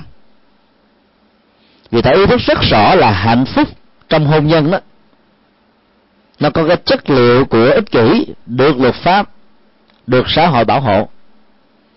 Trong hôn nhân ta không chấp nhận hình ảnh của người thứ ba, dầu chỉ là trong tâm tưởng, vì ta không muốn chia sẻ cái hạnh phúc về thân thể, về tình cảm, về tài sản, về tình thương, về tình yêu và các mối quan hệ khác cho bất kỳ một người nào ngoài vợ hay là chồng hợp pháp của ta. Và làm được như thế đó thì mình góp phần bảo hộ hạnh phúc gia tăng của mình, bảo hộ hạnh phúc gia tăng của người, và tránh được những cái chứng bệnh truyền nhiễm thông qua lây lan đường máu, đường tình dục và đường hút chích vân vân. Điều đạo đức thứ năm là không có tiêu thụ những độc tố như rượu, xì ke, ma túy, vì ta ý thức rất rõ cơ thể rất là cần thiết cho con đường tu học đạo. Vì không có sức khỏe đó thì một cái tinh thần minh mẫn cũng không có lợi ích gì. Cho nên đó, ta làm chủ được sự tiêu thụ, không tình nguyện, không cố tình nạp vào trong cơ thể những độc tố ngược lại cho sức khỏe. Thì năm điều đạo đức này đó được gọi là nền tảng hạnh phúc gia đình, bản thân và xã hội. Cho nên là một người Phật tử đó, khi phát nguyện thực tập năm điều đạo đức đó đó, là trở thành một con người có ý nghĩa hơn. Mặc dù trong thực tế có rất nhiều người dầu không đi theo đạo tôn giáo nào, họ vẫn là người sống thuận với luật pháp. Nhưng khi ta phát nguyện nhận Phật làm thầy và giữ năm điều đạo đức đó, thì trong những cái tình huống khó khăn nhất về kinh tế, ta vẫn giữ được nghèo cho sạch, sách cho thơm. Trong những hoàn cảnh bị ức chế nhất, bị cám dỗ nhất, bị cưỡng bức nhất, ta vẫn giữ vững được con đường đạo đức và tâm linh của mình. Vì đó tu tại nhà đó, nó phải bao gồm ba thứ là hiếu kính cha mẹ, hòa kính với người thân, giữ nên người đạo đức. Và ở tại nhà đó, ta có một cái gốc tâm linh vừa chừng để bái viếng, để cúng dường, để tu học. Gốc tâm linh đó là một bàn thờ, mỗi ngày thắp hương, cúng nước, dâng hoa hay là hiến trái tùy theo khả năng của mình. Và nếu được thì mỗi ngày tối thiểu ta có một cái thời kinh, chọn những bài kinh nào nó phù hợp với ngành nghề chức nghiệp của mình và nó hợp với cái sai nguyện của mình để đọc tụng. Nó như là một sự nhắc nhở cho ta dấn thân trong cuộc đời, sống một cách tốt hơn. Ví dụ, những người làm công tác quản trị quốc gia hay là quản trị một cái cơ quan á, thì có thể đọc cái bài kinh Hiền Nhân rất sâu sắc. Những người mà làm cái công việc về công nghiệp hiện đại, tính toán trong thương trường, quá nhiều đối thủ và căng thẳng đó, thì đọc những bài kinh thiền quán để ta có thể thực tập để phóng thích những cái căng thẳng ra khỏi tâm. Hoặc là ta đọc bài kinh Phước Đức dạy về mười phương cách sống hạnh phúc và an lạc. Hay tùy theo cái sở thích mà ta chọn bài kinh thích hợp. Còn khi mà mình đang già bệnh đó, thì đọc những cái bài kinh như là Phổ Môn, Dược Sư, Từ Bi Tỷ Sám, Lưu Hoàng Sám, để ta thấy rõ được cái sự vô thường nó xảy ra với mình, và từ đó không tiếc nuối, không có đau, không bế tắc.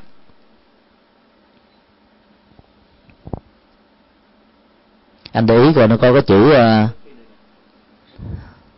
không, không sao đâu, anh thấy nó còn, nó có để chữ rớt không? Có.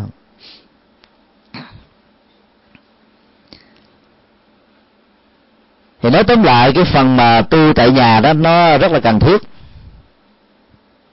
Thì cái gốc tâm linh đó nó, nó có một cái giá trị rất là có ý nghĩa trong cuộc đời của mình. Tại vì vào, vào chùa đó, một tuần người ta đến có một lần thôi. Nếu nhà không có gốc tâm linh riêng đó, thì việc tu học đó, nó sẽ bị trì hoãn.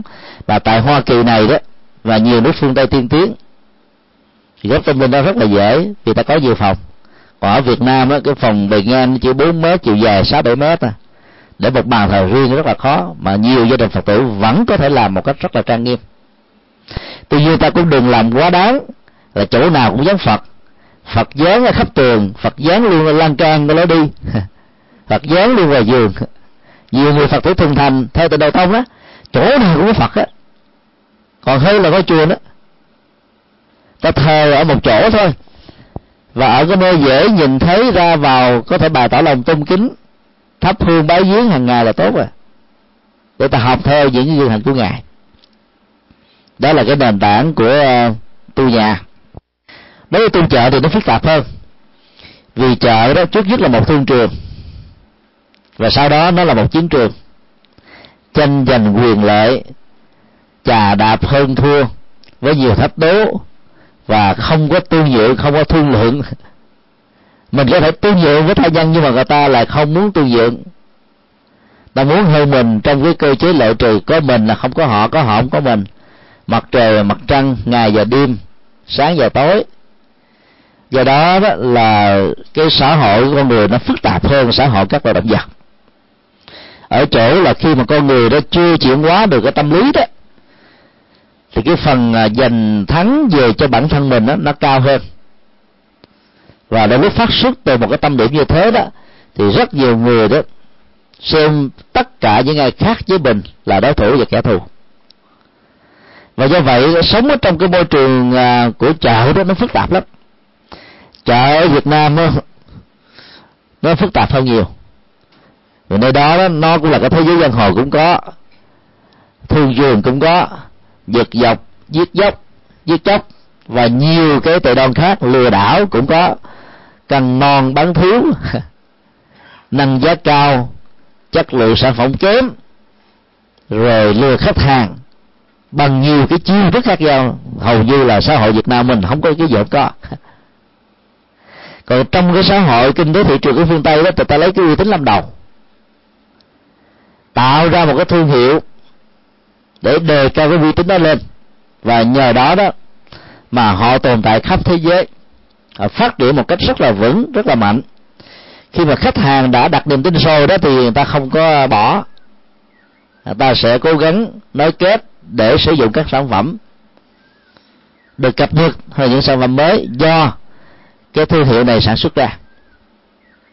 Cho nên là cái thương trường đó nó là một sự loại trừ, mà nhất là cái cơ chế thị trường là loại trừ, không có tiết rẻ. Việt Nam đã vừa được tham gia vào thành viên một trăm thứ năm mươi W T O, thì cái cơ chế kinh tế quốc dân phải dẹp bỏ đi để hòa nhập với kinh tế thị trường quốc tế. Và bây giờ đó là gần như sự hòa nhập này nó đã được diễn ra mức độ bảy mươi phần trăm. Chứng khoán đã được luật pháp cho phép, và do đó đó cái mức độ lợi trừ giữa các cái đại doanh nghiệp đối với các tiểu thương là một sự chém giết không thương tiếc. Các tiểu thương dần dà phải nhường bước cho các đại thương, và các đại thương đó có một thương hiệu rất là lớn, giá rất hữu nghị, và có tổ chức làm hài lòng khách hàng, tôn trọng khách hàng như là thượng đế. Có những cái chương trình khuyến mãi hai trong một, ba trong một, bốn trong một. Họ sẵn sàng lỗ ở chỗ này, lời chỗ khác. Còn các tiểu thương, tiểu thương mà lỗ một cái là sẽ tiệm. Do đó trong thương trường tôi thấy là việc tu tập đó khó lắm. Vì không phải mình tu với mình, mà mình tu trong cái mối tương quan xã hội. Như vậy tu ở chợ được hiểu chung là tu trong xã hội, tu trong cộng đồng. Cái lời ru của người mẹ ở Việt Nam trong những vùng thôn quê nghèo khó đó: ví dầu, cầu dán đóng đinh, cầu tre lắc lẻo gập ghềnh khó đi, khó đi mẹ dắt con đi, con đi trường học, mẹ đi trường đời. Cái tình thương của người mẹ dành cho con, tình thương của người cha dành cho con là như thế.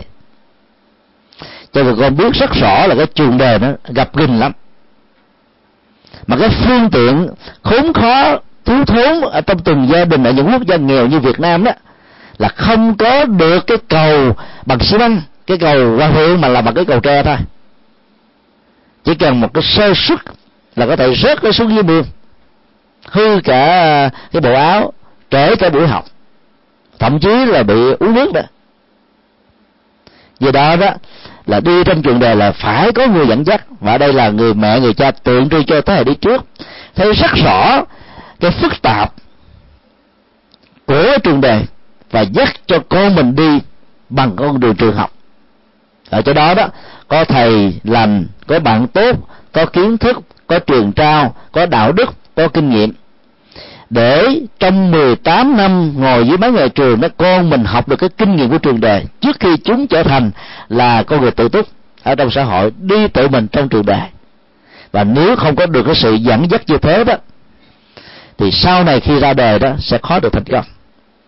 Như vậy là người mẹ, người cha phải dâng hiến cho con mình đi trường học để mình đi trường đời, đối diện với cái phức tạp nhất, cái khốn khó nhất, mà có nhiều người bị căng thần kinh, đứt đứt máu não mà chết, chỉ vì không chịu nổi cái nhân tình thế thái và cái cái ma mảnh của trường đời thôi. Tu ở chợ là tu trong trường đời, phức tạp lắm. Do đó ta có thể thấy là cái việc mà thực tập tu ở trong trường đời đó, chứ nhất phải là một sự chân chính về nhân cách. Người chân chính ở trong Phật giáo được định nghĩa là một người nói được thì làm được, làm được thì nói được, nói và làm không mâu thuẫn với nhau. Nói một là hiểu một, nói hai là hiểu hai, không nói theo kiểu ám chỉ, không phức tạp, không rắc rối, rất chân thành, sẵn sàng giúp đỡ người, sẵn sàng đối thoại, sẵn sàng làm việc, sẵn sàng cộng sự, sẵn sàng chia sẻ, không ma mảnh, không lường gạt. Là bởi vì đó cái nhân cách đó nó cũng giống như là một thương hiệu uy tín của cá nhân, và để giúp cho ta đó là mỗi khi ai nhắc đến cái danh tính đó đó, người thân của mình nở một cái nụ cười vinh dự, hãnh diện và tự hào. Có một người cha, người mẹ, người chồng, người vợ, người con, người thân, người anh, người chị như thế. Do đó đó cái điều để cho ta thành công giữ vững ở trong cái phức tạp của trường đời đó là sự chân chính và uy tín của ta bằng đời sống đạo đức. Để làm được việc đó thì Đức Phật dạy là ở nơi công chúng và lúc riêng tư đó, ta ứng xử một cách nhất quán. Có nhiều người xã giao rất tốt, là một người thánh ở ngoài xã hội, trong cộng đồng, nhưng có thể là một người phàm trong lúc ở một mình. Như vậy đó là ta chỉ lấy cái thói quen giao tế để che đậy những cái ta chưa được hoàn thiện, đó là ta chưa có được sự chân chính. Còn sự chân chính là làm sao đó làm là trong các tình huống ta phản ứng ra như là một cái thói quen có được huấn luyện. Cái sự đâm đo tính điểm của người khác về bản thân mình trong các mối quan hệ, luôn luôn thấy rằng ta là một cái nhu cầu mang lại ưu ích cho tha nhân và cộng đồng, chứ không có lợi dụng ai, không có lạm dụng ai, không thương tổn ai, không bức hại ai, không trù dập ai. Điều thứ hai là bình đẳng. Như là mối quan hệ xã hội, bình đẳng về nam nữ, bình đẳng về luật pháp, bình đẳng về xã hội, bình đẳng về đạo đức, bình đẳng về tâm linh. Những điều này được Đức Phật nói rất nhiều ở trong các kinh Trường Bộ và Trung Bộ. Đức Phật là một nhà chủ trương bình đẳng và kêu gọi toàn thể xã hội hãy tôn trọng Cái giá trị của bình đẳng vì nó sẽ tạo ra những cái hạnh phúc căn bản nhất, các cái tự do, các cái quyền xã hội, quyền con người ở mức độ cao nhất, để ta đi tới, để ta xây dựng tương lai cho mình và cho người. Xã hội Ấn Độ khổ đau nhiều quá là bởi vì họ phân chia giai cấp, và họ lấy kinh thánh làm cái bình phong, thượng đế làm sự che đậy, cho rằng là việc phân chia giai cấp là có từ thượng đế thông qua bộ kinh thánh.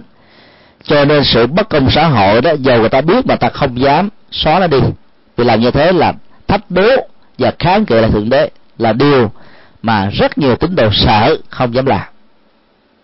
Kết quả là chất xám của Ấn Độ chảy ra nước ngoài, vì ở trong nước đó chỉ cần dựa vào cái tên họ của dòng tộc, người ta biết rằng người này thuộc giai cấp gì. Nó không chỉ bốn giai cấp như ngày xưa, vua chúa, bà la môn, thương gia và nô lệ, mà bây giờ trong từng giai cấp đó nó còn có hàng chục cho đến cả trăm các giai cấp nhỏ khác. Cái xã hội giai cấp thời Đức Phật bây giờ nó trở thành phức tạp hơn nhiều, mặc dù Đức Phật đã nỗ lực giải trừ nó nhưng không thành công, bởi vì nó liên hệ đến cái quyền lợi của một thiểu số, và thiểu số đó lợi dụng vào thượng đế và kinh thánh để có thể duy trì cái sự tại vị của mình trên cái quyền lợi của việc ứng xử bất công về giai cấp. Và do vậy các bất lợi xã hội đã diễn ra, nỗi đau trên xã hội đã có mặt.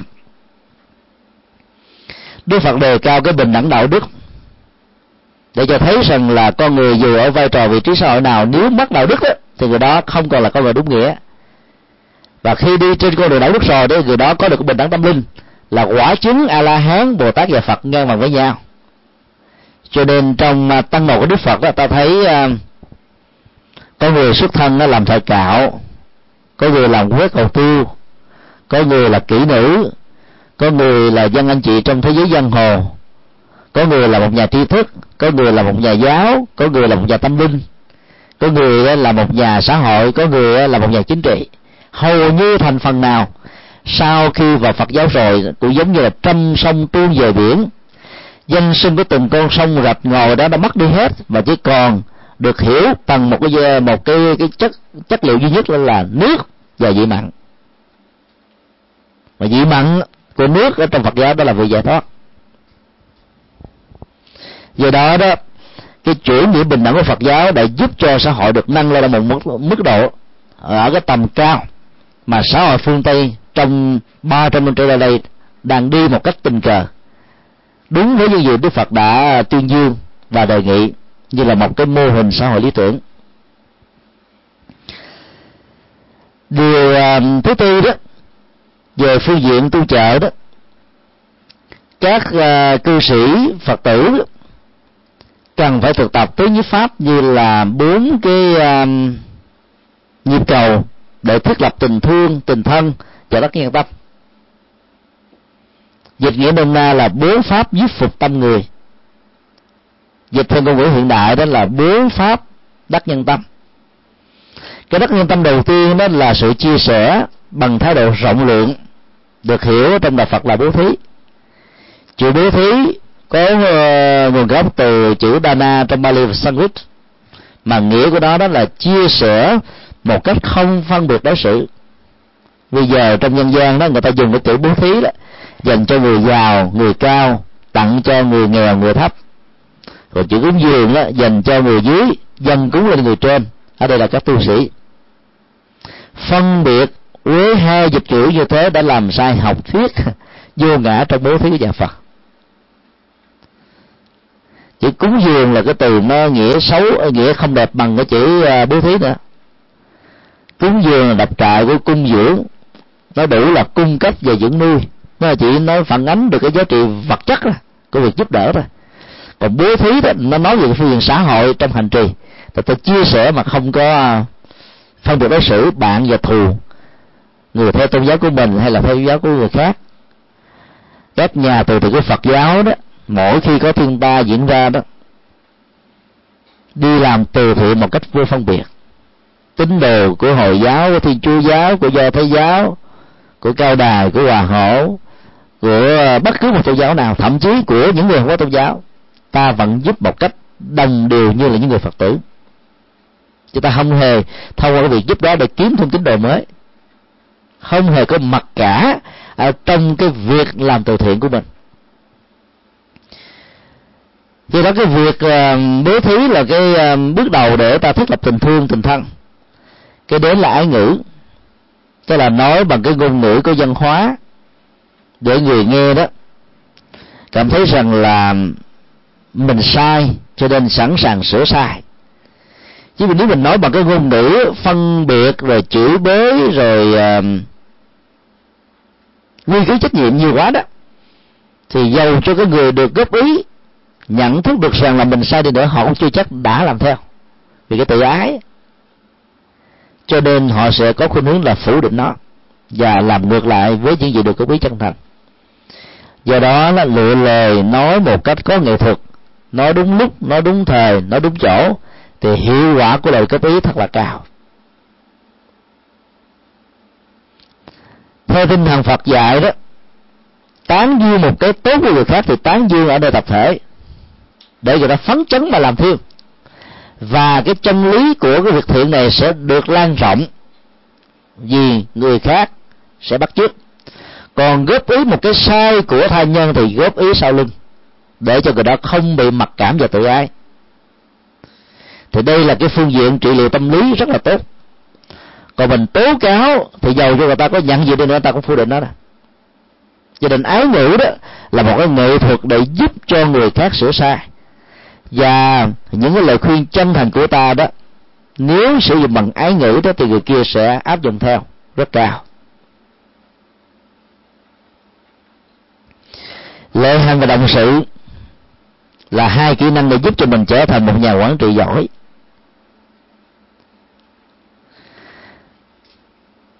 Nếu đồng sự đó là có mặt cùng với những đối tác của mình trong các công việc và ta dấn thân cũng giống như họ, thì lễ hành đó thì các việc làm nó phải mang được lợi ích cho tha nhân, chứ phải chỉ cho riêng mình. Đồng sự đó nó khác với uh, giám đốc, đồng nghĩa với giám suối mà không dám làm. Cái người đồng sự Phật giáo đó nghĩ được, nói được và cũng làm được, thậm chí làm giỏi hơn là những người thuộc hạ của mình đó.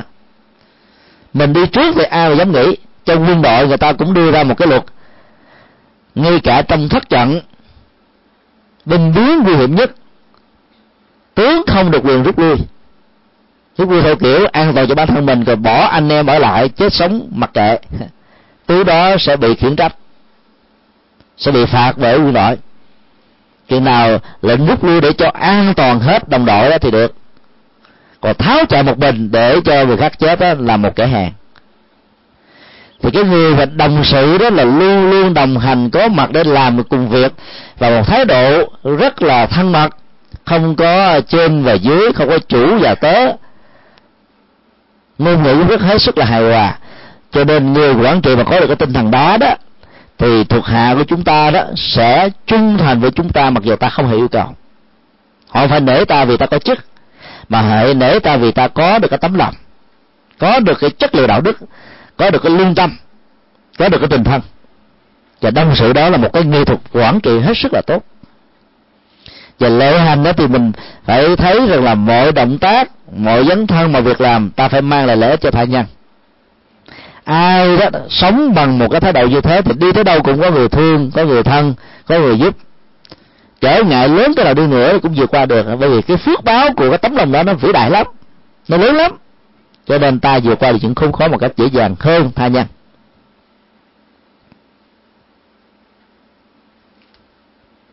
Và cái cuối cùng của việc tu ở chợ đó là phải có sự thản nhiên. Là bởi vì ở chợ đó, đôi lúc ta ghét mình, ta chửi mình vô cớ, mình không có sai gì hết á, mà ta ghét, ta không thích là ta có thể vu khống à, đặt chuyện đủ kiểu hết á. Mà nếu như là mình để tâm để ý về cái lời chửi bới đó thì mình khổ đau lắm. Tinh thần nhà Phật dạy chúng ta một sự quá thể như thế này: nếu mình là người hai chân và hai tay, kẻ ghét mình do ganh tị, ghét mình do hận thù, ghét mình do hiểu sai, ghét mình do khác quan điểm, hoặc là bị thương tổn về cái quyền lợi đó. Người ta có thể nói trên các phương tiện truyền thông rằng là cái ông A, tức là mình đó, chỉ có một giò bị cụt tay.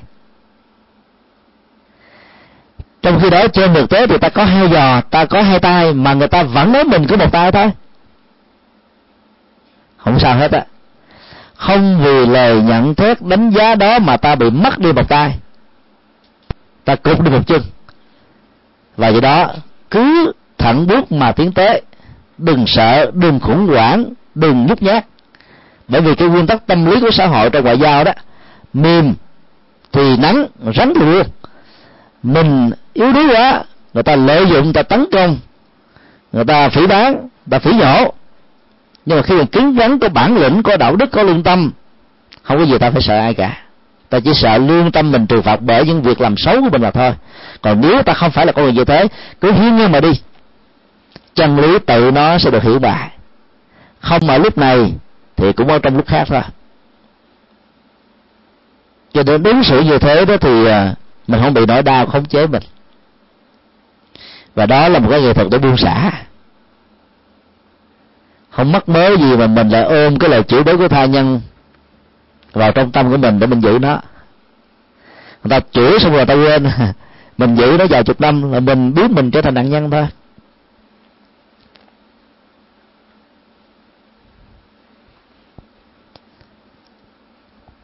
Hòa thượng mẫu sư của chúng tôi là một người chuyên tu, nổi tiếng về giới hạnh nghiêm trang, và là cũng là một người giảng dạy về luật học Phật giáo.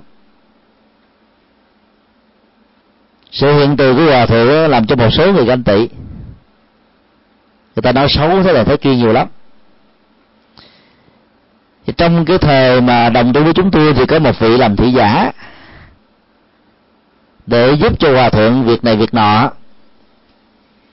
Thì mỗi khi vị thị giả này đi đâu nghe người ta nói xấu uh, hòa thượng, nó về học lại hết à. Thầy ơi, con nghe ông A ông B đó nói là thầy thế này là thầy thế kia, để cho cái người thị giả đó tâu trình hết rồi đó thì hòa thượng chúng tôi phán con câu à, thầy đâu thấy ai chửi thầy đâu, thầy nghe con chửi nãy giờ. Thầy muốn cô đừng có đem những cái lời thị phi đó về cho thầy nghe.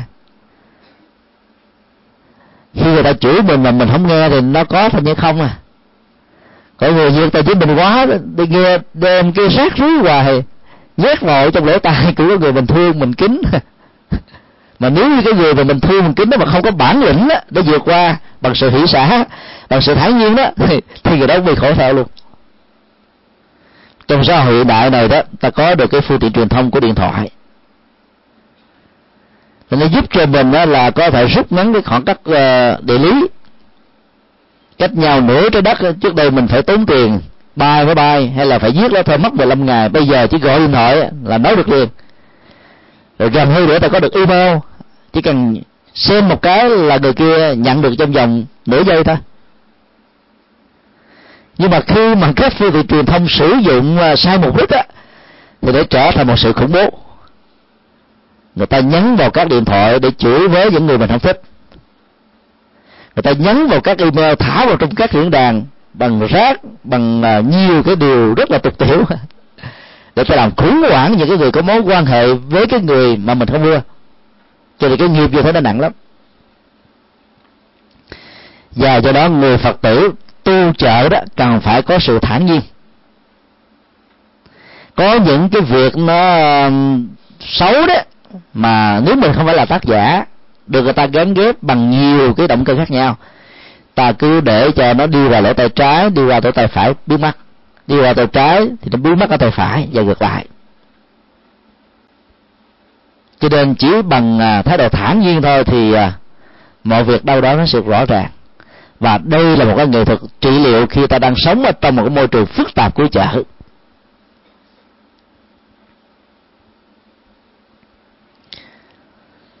Điều thứ ba là tu tại chùa. Không gian yên tĩnh, cây xanh thoáng mát, làm cho cái, cái tâm trạng của mình dễ dàng bị rơi rụng lắm. Ngày xưa đó ngôi chùa được gọi là Đại Tùng Lâm vì nó được cắt ở trong rừng sâu. Tùng lâm là cái, cái rừng cây âm u cao như là những cây cổ thụ, và một ngôi chùa có mặt ở trong đó, đó nó làm cho cái không gian trở nên rất là yên tĩnh, thiền dị, nhẹ nhàng, thư thái. Và các nhà sư đó còn bỏ công sức của mình ra mỗi ngày chăm sóc các vườn tược, làm thành các vườn thiền theo phong cách của Nhật Bản hay Trung Hoa. Sự thủy hòa của du khách đó làm cho họ rơi rụng các cái uh, tâm lý trần. Và vào trong chùa nghe cái tiếng chuông ngân nga từ xa vọng lại đó, thì tâm trần đó nó được thanh thanh thoát hơn. Tham dự một cái khóa tu có mặt trong một thời kinh gắn liền với các hoạt động văn hóa tâm linh đó, thì cái niềm vui hạnh phúc ta được dâng trào. Và đây là lý do dầu rất là bận rộn, cuối tuần, chủ nhật hay là thứ bảy, rất nhiều người Phật tử phải bỏ hết cái công việc ở tại nhà để đến chùa. Mặc dù chùa ngày nay thì nó không phải là cái môi trường tùng lâm của ngày xưa, nhưng mà ý nghĩa trị liệu của nó cũng rất là cao, là bởi vì ở đây nó có cộng hưởng. Ta sống ở trong cái môi trường chợ đó, về nó mỏi mệt tâm lắm, chửi bới rồi những cái khủng hoảng, khủng bố đủ thứ hết đó. Còn ở trong môi trường tâm linh đó, thì mình được tưới tẩm bằng những cái niềm an vui và hạnh phúc. Các tổ uh, Trung Hoa đó có đưa ra một cái ví dụ giữa cái môi trường chợ và môi trường chùa. Cái môi trường chợ đó cụ thể và dễ hiểu cũng giống như là ta đi vào trong một cái hàng chợ cá thịt. Người ta giết thịt và cá, cái mùi hôi tanh của nó đó, do máu và sự chôn sình để nhiều ngày, nó làm cho cái không gian của chợ đó hôi. Và cái người mà bán cá bán thịt đó đó về có rửa tay bằng nước nóng, xà bông, nhiều cách nào đi nữa, nó vẫn còn nghe cái mùi. Cái mùi nó nó thấm vào trong áo quần luôn nữa.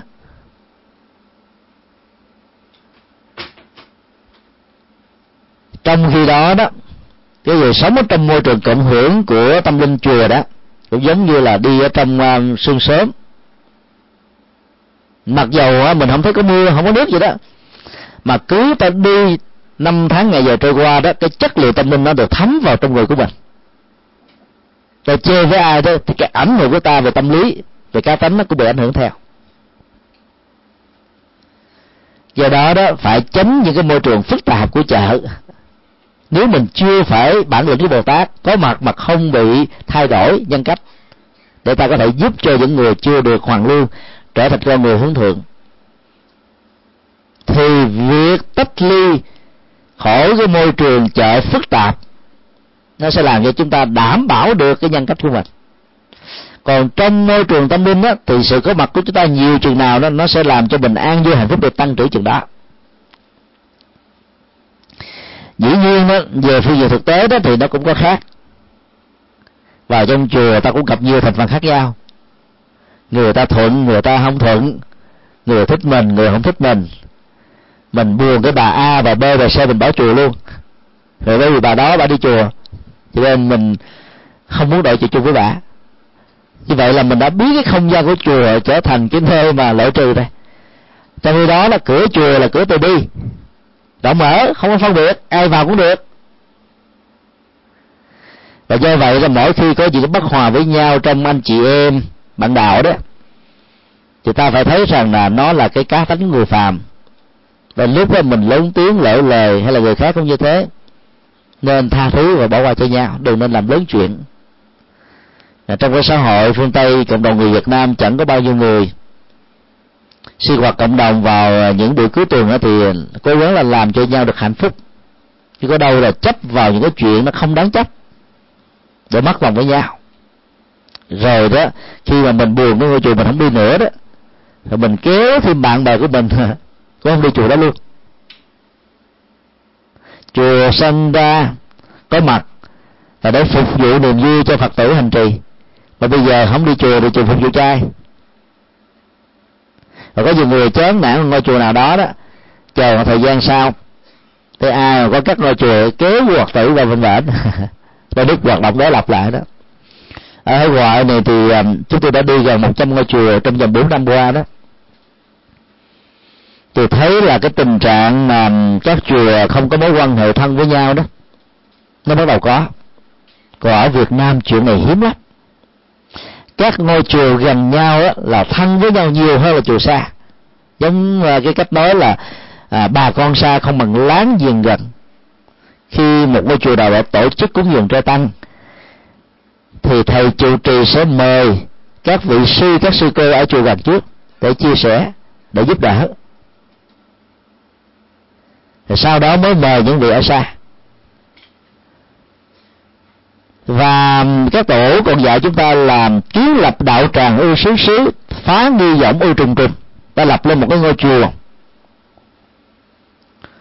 như hình thức là một cái đạo tràng tu học ở mọi nơi mọi chốn.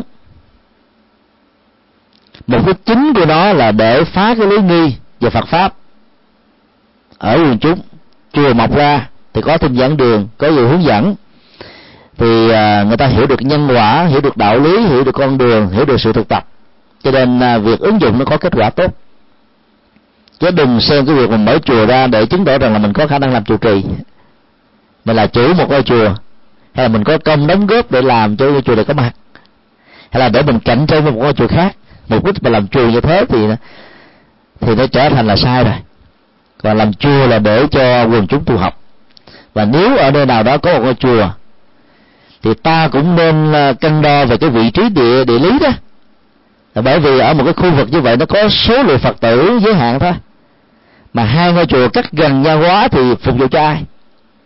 Người ta đi chùa A thì không có hội đi chùa B và ngược lại. Cho nên ta cắt ở dưới D mà cái nhu cầu nó cao, chưa có chùa, thì giá trị phục vụ đó sẽ lớn. Và đã tránh những cái sự hiểu lầm lẫn ở chùa A với chùa B mà giờ ta không có dụng ý. Do đó đó là mình phải cân đo về cái khoảng cách địa dư. Thì như vậy là những người Phật tử ở xa đó sẽ rút ngắn được thời gian đi cái ngôi chùa mới này, và ở những cái chỗ khác nó có thể đi ngôi chùa kia. Thì về tinh thần hòa hợp đoàn kết đó, nó vẫn có. Tại Việt Nam đó, thì mỗi một ngôi chùa ở tại thành phố Hồ Chí Minh và những cái thành phố lớn như là Huế thì số lượng tu sĩ trong mỗi một ngôi chùa đó có thể là năm bảy cho đến vài chục, cả trăm. Chùa Giác Ngộ chỉ có năm trăm mét vuông và đến hai mươi chín tu sĩ. Mỗi một cái giường nó bề ngang nó chỉ có sáu tấc rưỡi, chiều dài một thước tám, đặt cách nhau một khoảng cách có hai tấc mà. Phía trước cái giường là một cái bàn để học, ngủ cho đó ngồi vậy học và làm việc Phật sự, mà vẫn sống với nhau trong hòa hợp, không có sao hết á. Cái phương tiện thiếu thốn mới là thích hợp với người tu, hơn là cái phương tiện quá đầy đủ. Và trong cái sự thiếu thốn như thế người ta lại chăm sóc và chia sẻ cho nhau, nhưng mà trong sự đầy đủ ấy, thì nó lại dẫn đến sự tranh giành. Thì cái quyền lợi đó nó là một cái mồi làm cho cái tình người nó bị cắt đứt.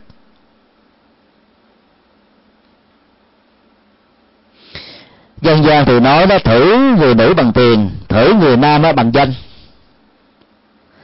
Thì cái danh và tiền là cái lợi, danh và cái lợi là hai cái món mồi làm cho các mối quan hệ bị thương tổn nhiều lắm.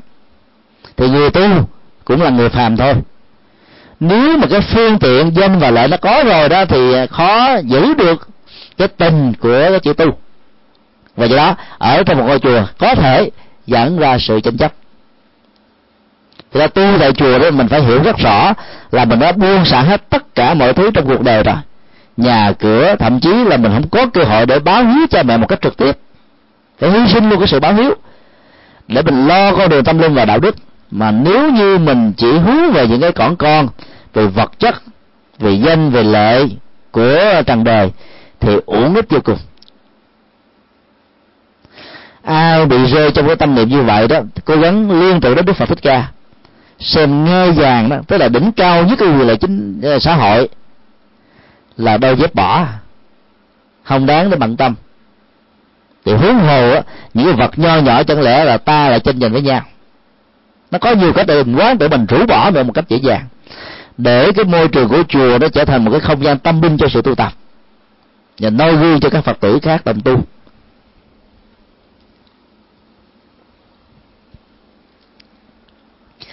Người tu đó thì có ba dạng.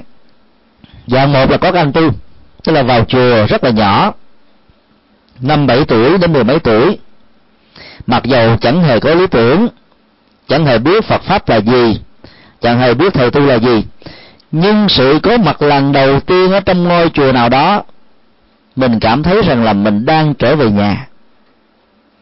Nghĩa là một kiếp nào đó hay là kiếp gần nhất mình là một người tu, cho nên cảm thấy là cái không gian này nó nó phù hợp với mình, nó thân thích với mình, và do đó từ đó quyết định xin cha mẹ ở lại để tu.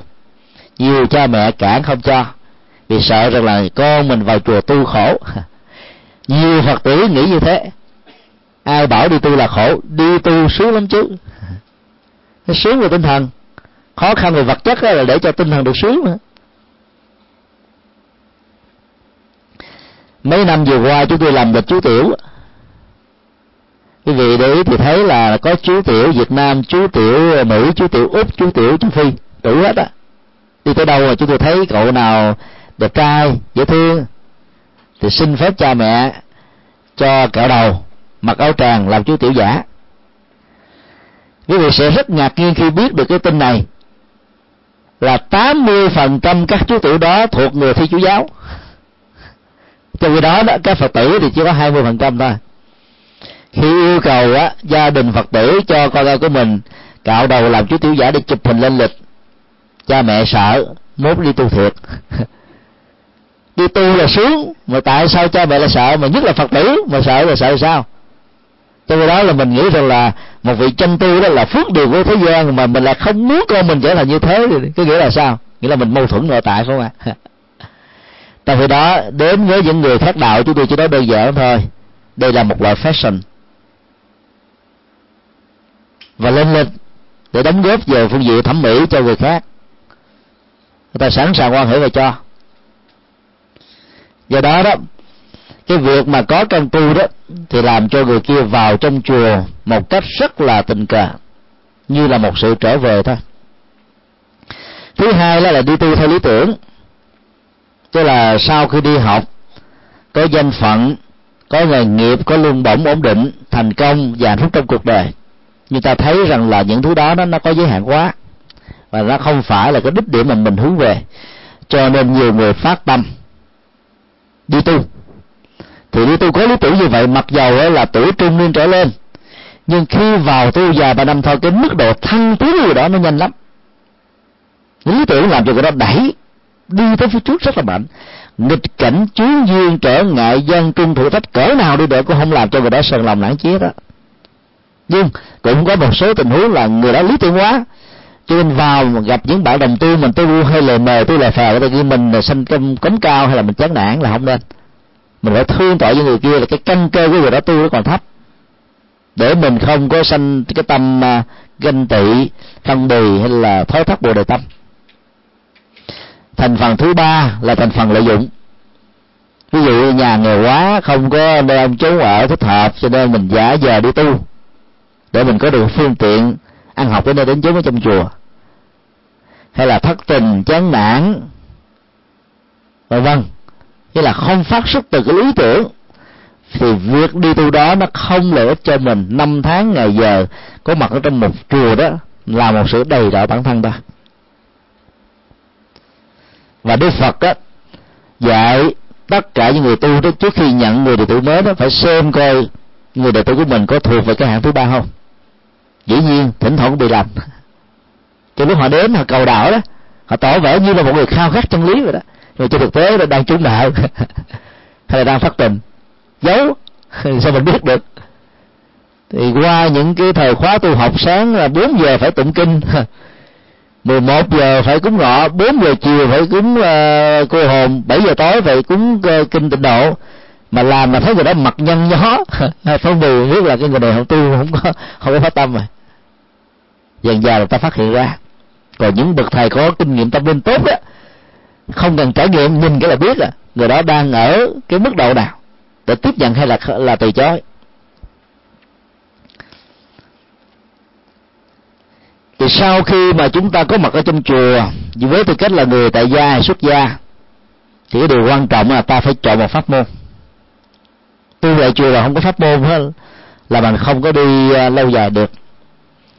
Mỗi một ngôi chùa đó có một cái khuynh hướng pháp môn khác nhau, mà hiện nay đó ba pháp môn quan trọng và phổ thông nhất đó, là Tịnh độ tông chiếm khoảng tám mươi mấy phần trăm tại Việt Nam, Thiền tông chiếm khoảng khoảng mười phần trăm và còn lại đó, là Mật tông.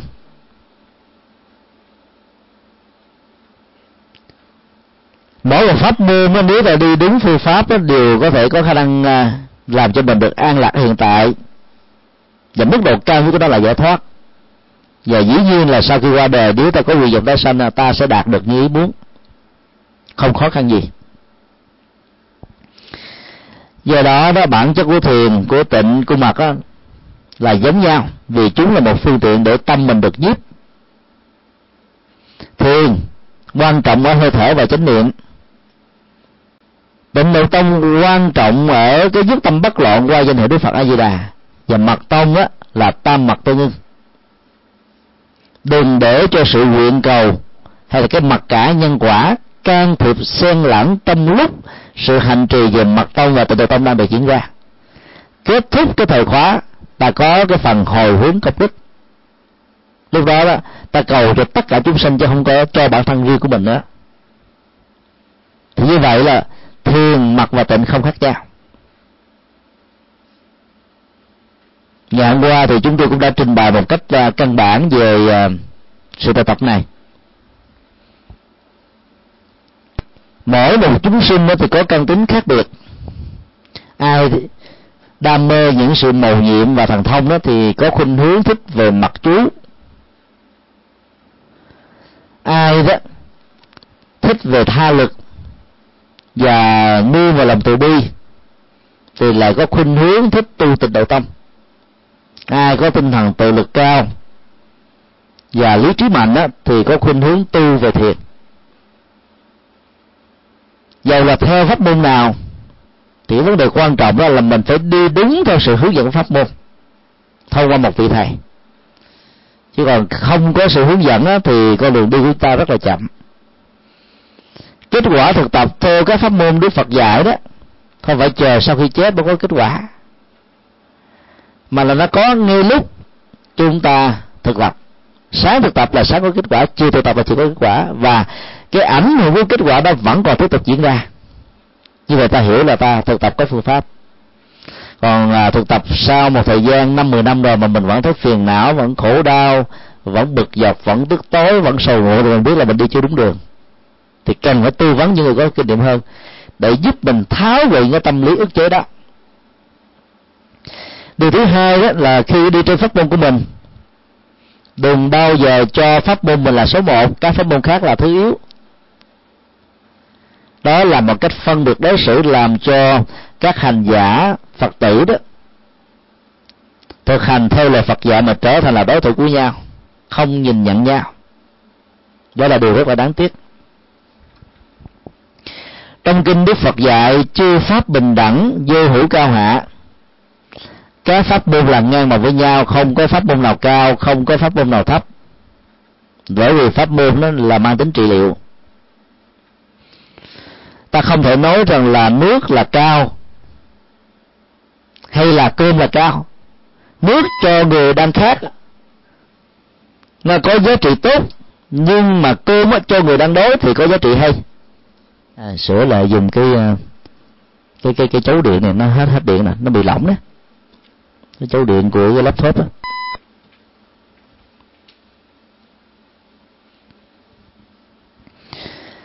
Ta ta cũng không thể nói là thuốc này là thuốc hay, còn thuốc kia là thuốc dở.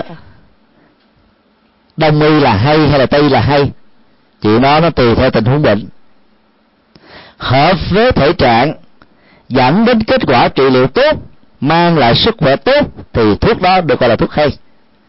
Còn thuốc nó có mắc cỡ nào đi nữa mà không dẫn đến kết quả tương tự thì vẫn gọi là thuốc dở. Pháp môn cũng thế, ai hợp với căn cơ nào, pháp môn nào thì đi theo pháp môn đó thì có, có kết quả nhanh.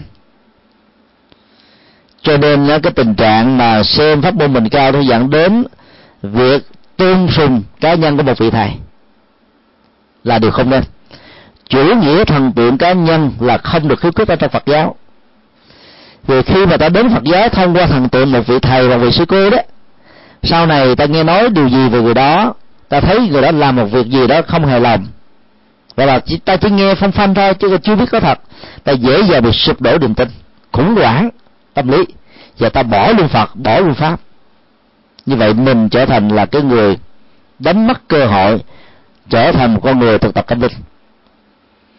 Và ta phải quan niệm rằng là vị thầy và pháp môn chỉ là một phương tiện thôi, theo tâm dẫn ý giúp cho mình hành trì. Cho nên vị thầy đó đó, nếu mà mình không hài lòng, mình có thể đi tìm một vị thầy khác, và mình không có bị uh, sụp đổ thần tượng Đức Phật với Pháp. Vì ta đến với thầy là để có một phương tiện gặp được Phật và Pháp thôi. Ngay cả trong tình huống những vị xuất gia, vị bổn sư ra đời mà các đệ tử đó vẫn tiếp tục tu, mà tu có kết quả, có sao đâu. Chứ nếu mình không biết, mình nghĩ rằng là thầy của mình là cái điểm tựa cao nhất, mà thầy ra đời rồi đó mình ra theo, vì mình nghĩ rằng mình là thọ giới với người đó, mình không được đắc giới. Đó là hiểu sai, thầy chủ nghĩa hình thức. Khi mê thầy độ, khi ngộ thì tự độ. Hồi còn nhỏ dưới mười tám tuổi đó là ta nương vào cha mẹ, còn lớn lên đó thì ta phải tự lập. Xã hội văn hóa của phương Tây đó khích lệ sự tự lập.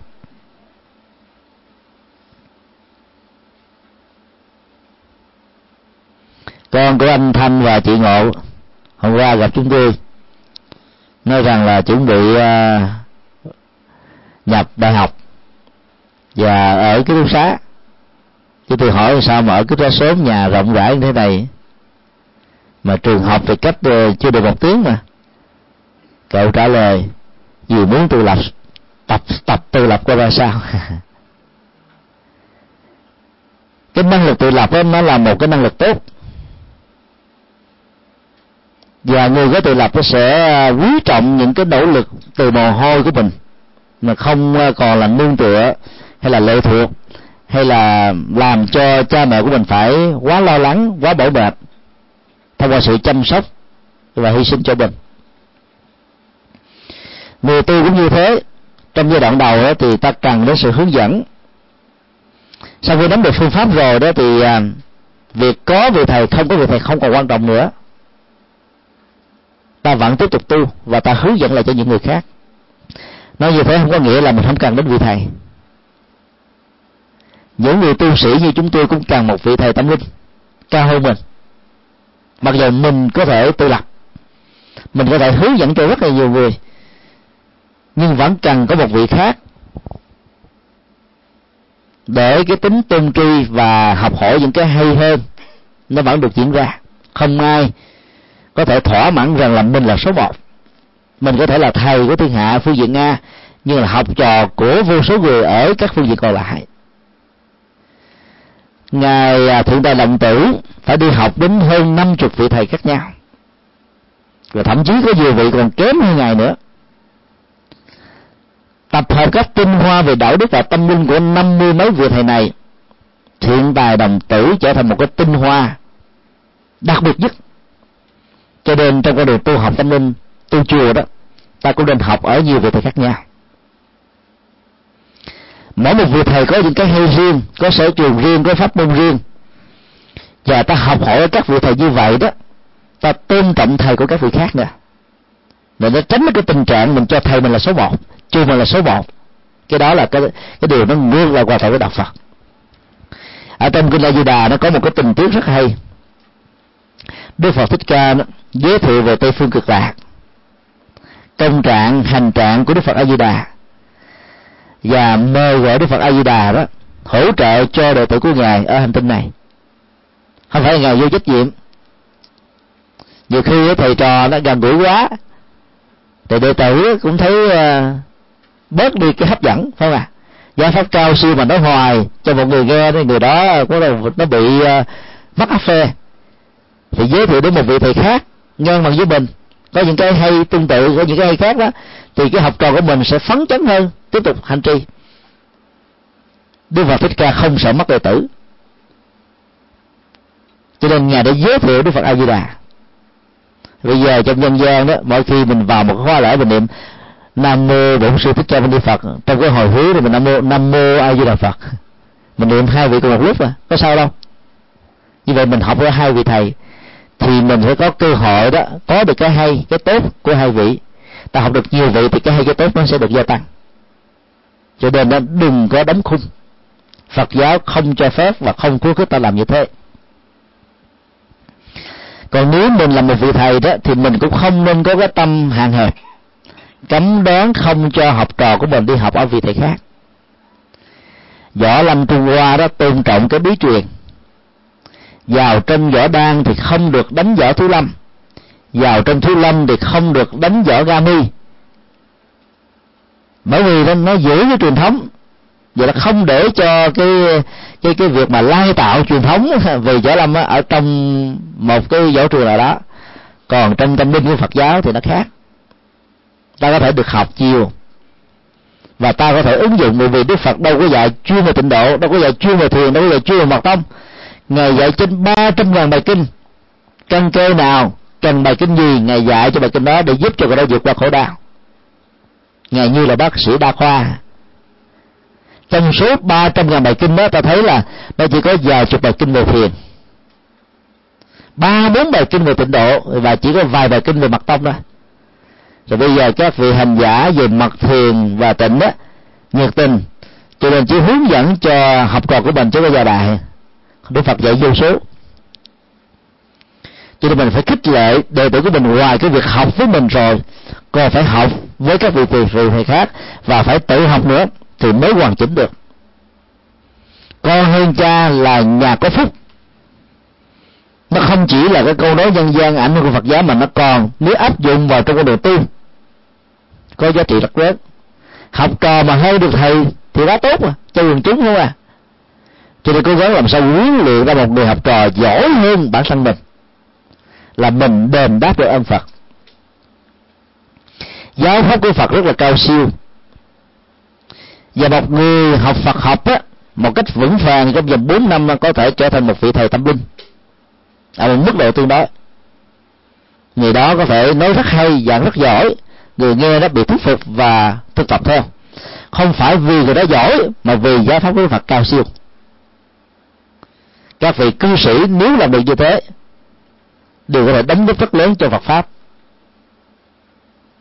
Với kinh nghiệm của đời sống thế tục á, cái ngôn ngữ gần gũi trong dân gian ứng dụng để mà giải thích về Phật pháp á, thì người nghe nó sẽ được lợi lạc rất là nhiều.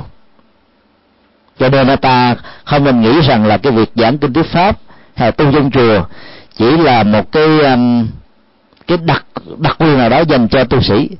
Ai cũng có thể làm được việc đó. Trong truyền thống tâm linh của Phật giáo Trung Hoa, Nhật Bản, Triều Tiên và Việt Nam á, ta có cái phương pháp tu thử. Ở trong tiếng Anh nó dịch một cách nôm na đó là temple stay, ở chùa, để ta biết được cái phương pháp tu chùa là như thế nào. Thì một ứng cử viên hành giả đó sẽ được mời gọi cho những cái khóa tu hoặc là ba ngày, hoặc là bảy ngày, hoặc là mười ngày, hoặc là ba tháng trong một năm trong mùa an cư. Thì lúc đó đó họ được xuống tóc như là một người xuất gia và tu có điều kiện trong một thời gian nhất định nào đó trong các nước Phật giáo Đông Tông như là Thái Lan, Lào, Campuchia đó, thì họ tu để báo hiếu, tu để rèn luyện đạo đức. Vì không làm như thế đó thì những người nam đó sẽ không ai dám lấy làm chồng, mà cũng không ai dám gả con gái của mình cho một người nam mà không vào chùa tu một ngày. Cho nên họ biết rất rõ là tu tại chùa đó rèn luyện đạo đức và tâm linh rất là tốt. Sau này đó trở thành một người cha lý tưởng, một người chồng có trách nhiệm và một công dân đó, tốt cho xã hội. Cái mô hình mà tu tu thử như thế rất là có ý nghĩa. Còn các nước Bắc Tông đó, thì thì cái việc tu đó là để thực tập xem coi người đó có thích hợp không. Nếu thích hợp là tu luôn, còn không thích hợp thì trở về lại gia đình của mình. Gần đây đó thì uh, Triều Tiên còn uh, có cái uh, một ngày tu chùa để cho người đó vẫn giữ cái cái cái cái, um, cái hình thù tại gia nhưng mà sống với một cái cái, cái tư cách của người xuất gia. họ được hướng dẫn đàng hoàng về phương pháp hành trì, đi đứng nằm ngồi, nói đến động tĩnh thức ngủ, co duỗi làm việc, quan hệ tương tác, huấn luyện tâm, làm chủ tâm, làm chủ cảm xúc, làm chủ hành vi, làm chủ thói quen, ý hệt như là một nhà sư. Và sau đó đó họ có thể là nhập cản cái mô hình một ngày ở chùa đó về cái gia đình của mình, cho người thân của mình ở một mức độ đơn giản hơn. Thì tu chùa như thế vẫn được lợi lạc. Còn tại Việt Nam người ta có cái ngày bác quan trai giới, ta tu một ngày. Rồi bây giờ thì với vấn đề mà cư trú um, tạm trú đó nó được thuận lợi, người ta ở hai mươi bốn giờ, còn trước đây ở chứ mười hai tiếng mà. Và suốt hai mươi bốn giờ như thế đó thì người đó như là một người tu đích thực. Thì tu như vậy nó vẫn có tác dụng rất là lớn. Bản chất của tu tại chùa đó là làm thế nào để giúp cho hành giả phát triển được bốn cái đức tính từ bi hỷ xả. Các pháp môn nào cũng đặt trên nền tảng của giới định và tuệ, phát triển một cách đồng đều về đạo đức, về sự bình tĩnh vô ý và về tự giác, để chúng ta nuôi dưỡng được những cái đức tính cao thượng nhất mà một con người hướng về con đường thánh nó cần phải có. Từ đó là mang lại niềm vui, bi là nhổ lên nỗi khổ, và từ bi nó cần phải được song hành với nhau. Từ bi nó khác với tình thương thông thường. Người mẹ đó có yếu tố, có hạt giống với tình thương nhiều.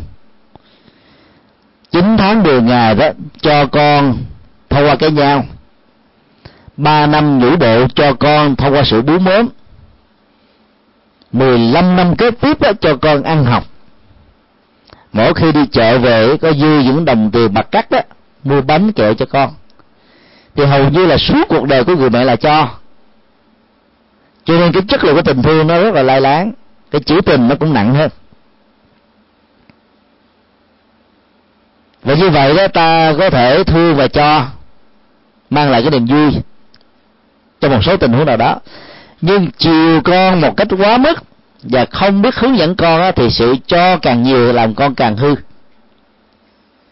Trong trại gia mà chúng tôi đi đó, nó có đủ thành phần, trong đó có nhiều uh, người con của nhà giàu, con của quan chức to, ăn chơi sa đọa, mất phương hướng, vì cha mẹ không biết cách. Cuối cùng đó làm cho con mình trở thành nạn nhân của chủ nghĩa tiêu thụ. Đó là một điều đáng tiếc. Nhiều người cha, nhiều người mẹ đó, trong cuộc đời quá khứ mình lam lũ quá, chân lấm tay bùn, ăn không đủ no, áo không đủ mặc, đi học hành không đến đâu.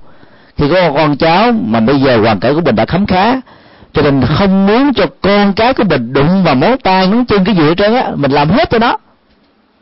Rồi cuối cùng á, ta tạo ra một cô đồng cậu ấm, công tử bột, công chúa trong nhà thôi chứ không biết làm gì. Cha mẹ mà thương con như thế là làm cho con hư. Thì như vậy là cái tình thương nó phải được thể hiện đúng cách, thì nó nó mới được gọi là từ bi. Tức là cho niềm vui phải nhổ lên nỗi khổ. Nếu cho niềm vui mà con mình ngày càng khổ thì không có từ bi. Vì đó phải cho đúng phương pháp, cho đúng thời, cho đúng lúc. Còn lúc thì ta mềm mỏng bằng những lời khuyên, bằng những sự khiến tấn. Còn lúc ta cứng rắn để cho con mình sợ mà làm. Cương và nhu phải được áp dụng một cách nhuần nhuyễn để cho con của chúng ta nên người. Chứ lúc nào mình cũng cương với nó, bây giờ gặp đó nó sai là mình cứ chửi, nó gặp mình nó trốn luôn. Từ việc bỏ nhà đi ít trở thành đi nhiều, mình nói riết nó tự ái nó thành về nhà nữa. Do đó sau những cái lời quở à, trách nó rồi đó thì ta phải thường cái tình thương liền, nói một cách nhỏ nhẹ là vì mẹ thương con quá, cha thương con quá, cho nên cha và mẹ phải nói như thế. Nói lớn tiếng với con á là vì thương thôi chứ không phải là ghét bỏ con gì đâu.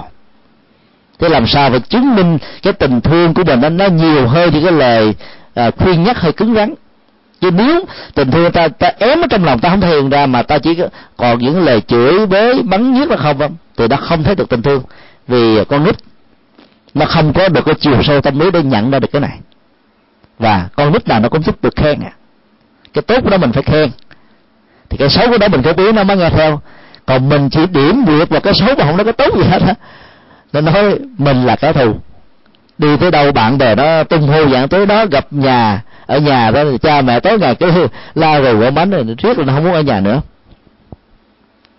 Như vậy là trong cái từ bi nó phải làm sao có được cái hạnh phúc, mà muốn cái hạnh phúc phải có cái phương pháp và trí tuệ. Hỷ là niềm vui nội tại, nó khác với các khoái lạc giác quan. Xem tivi mà cái cảnh nào mình thích thú quá mình cười, vỗ tay, hoan hô. Chẳng hạn như là mình ủng hộ một cầu thủ nào đó mà thấy cầu thủ đã sút vào lưới của đối phương là mình nhảy, vỗ tay, và thậm chí có người ôm tivi, có người đứng tim mà chết. Thế là cái niềm vui đó nó là phản ứng giác quan về cảm xúc mà. Còn niềm vui của hỷ đó ở trong Phật giáo đó, nó là cái sự đó, nội tại nhẹ nhàng thư thái, ta làm chủ được cảm xúc, tâm thuận dần nghịch, mình vẫn được bình an, không sợ hãi trước những khủng bố, trước những lời đe dọa, trước những thách đố của cuộc đời. Thì cái hỷ đó, đó nó nhẹ nhàng thư thái lắm, nó làm cho người đó thể hiện trên nét mặt, thể hiện trên cái tướng đi, thể hiện trong cái cuộc sống thản nhiên vô cùng. Và xả đó là không bận tâm, để lòng, để ý, để tứ vào những chuyện không cần,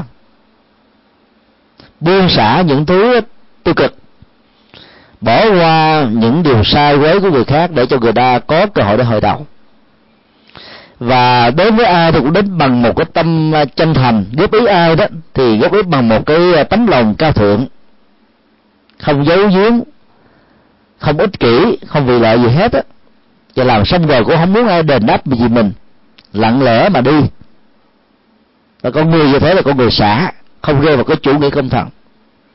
Rất nhiều người thế gian á, mình đóng góp cho xã hội vài ba năm rồi mình muốn hưởng thụ nó vài chục năm với những cái đặc quyền đặc lệ.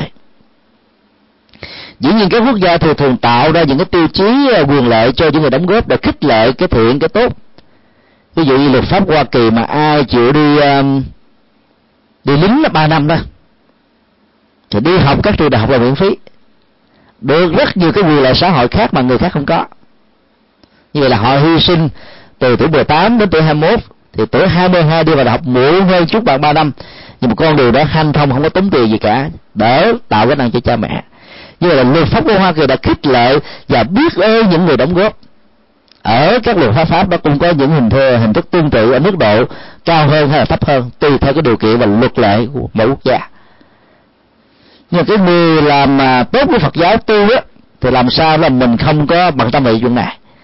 Ta làm không phải là để cho đời mang ơn, ta làm không phải để sau này ta hưởng quyền đặc lợi, mà ta làm để đóng góp, vì ta thấy rằng là nó là một nhu cầu. Dĩ nhiên về cái tiến trình nhân quả đó, tự động người ta sẽ mang ơn, người ta sẽ tán dương, người ta sẽ ca tụng mình thôi, nhưng mà mình không nên bận tâm về đó. Chứ bận tâm đó đôi lúc đó, cái vai trò của chúng của ta là ở chuyện A, sau khi ta làm xong rồi ta phải nhường lại cho người khác, thì có nhiều người không chịu nhường, bám trên cái ghế đó, cuối cùng đó, làm cho biết bao nhiêu người khổ đau, là bởi vì rơi vào cái chủ nghĩa tinh thần và không thực tập được cái sự buông xả. Có được tâm niệm buông xả đó thì thế hệ đi trước không sợ thế hệ đi sau, dành vai trò lấn lướt vị thế của mình, và mình nghĩ rằng là thế hệ đi sau đó giỏi bằng mình hơn mình á, thì thay vì mình làm thì có người khác làm thế giùm, cho nên không dẫn đến cái tình trạng cạnh tranh, loại trừ thương tổn lẫn nhau. Nói chung là cái sự tu ở chùa để giúp cho mình có được một sự buông xả, làm hết mình, có trách nhiệm, có phương pháp, có lương tâm. Cái kết quả nó đạt được như thế nào, hài lòng như thế đó, vì có muốn khác hơn cũng không được. Không phải là thờ ơ, không phải là cầu an. Ta hiểu được nhân và quả đó bị tác động chi phối bởi duyên, tức là các điều kiện môi trường xung quanh. Cho nên đó, là hài lòng, nhờ đó ta không bị ức chế tâm lý về những chuyện đã rồi và về những chuyện chưa tới. Nói tóm lại, trong vấn đề tu tại chùa đó thì ta phải thấy là cái con đường dấn thân phục vụ đó cho tha nhân đó, sau khi ta thành tựu được đó là một yêu cầu không thể thiếu. Nhiều người nghĩ rằng là vào chùa để cho mình ăn thân ăn tâm thôi, đó là sai lầm. Các tổ Trung Hoa dạy chúng ta hai câu cần phải suy nghĩ: cà sa vị trước hiềm đa sự, dĩ trước cà sa sự cánh đa. Trước khi mặc áo cà sa, tức là làm nhà sư đó, ta chán nản cuộc đời, nhiều cái chuyện phiền tối quá, thì nên vào chùa để an thân. Ai quan niệm và đi vào chùa bằng con đường như thế thì hãy nhớ rõ cái câu thứ hai: mặc áo cà sa rồi đó thì chuyện Phật sự còn nhiều hơn chuyện đời đó. Làm suốt ngày, người đời làm tám tiếng là nghỉ đó. Người xuất gia chân chính và là Phật sự tốt đó, có thể làm mười giờ, mười hai giờ, mười bốn giờ, làm còn nhiều hơn, làm hết giờ chứ không hết việc. Cái việc Phật sự phục vụ tha nhân nó nhiều vô số. Do đó đi tu đó, ngoài cái việc mà chuyển hóa cái cõi tâm của mình cho được bình an, trở thành thánh, thì ta còn phải nghĩ đến cái hướng phục vụ. Còn ai mà không có tâm phục vụ thì đi tu uổng lắm. Ở nhà ta vẫn tu được với tư cách là tu tại nhà, hay là ta tu trong mối quan hệ xã hội là tu tại chợ. Còn tu tại chùa là càng còn phải phục vụ cho tha nhân.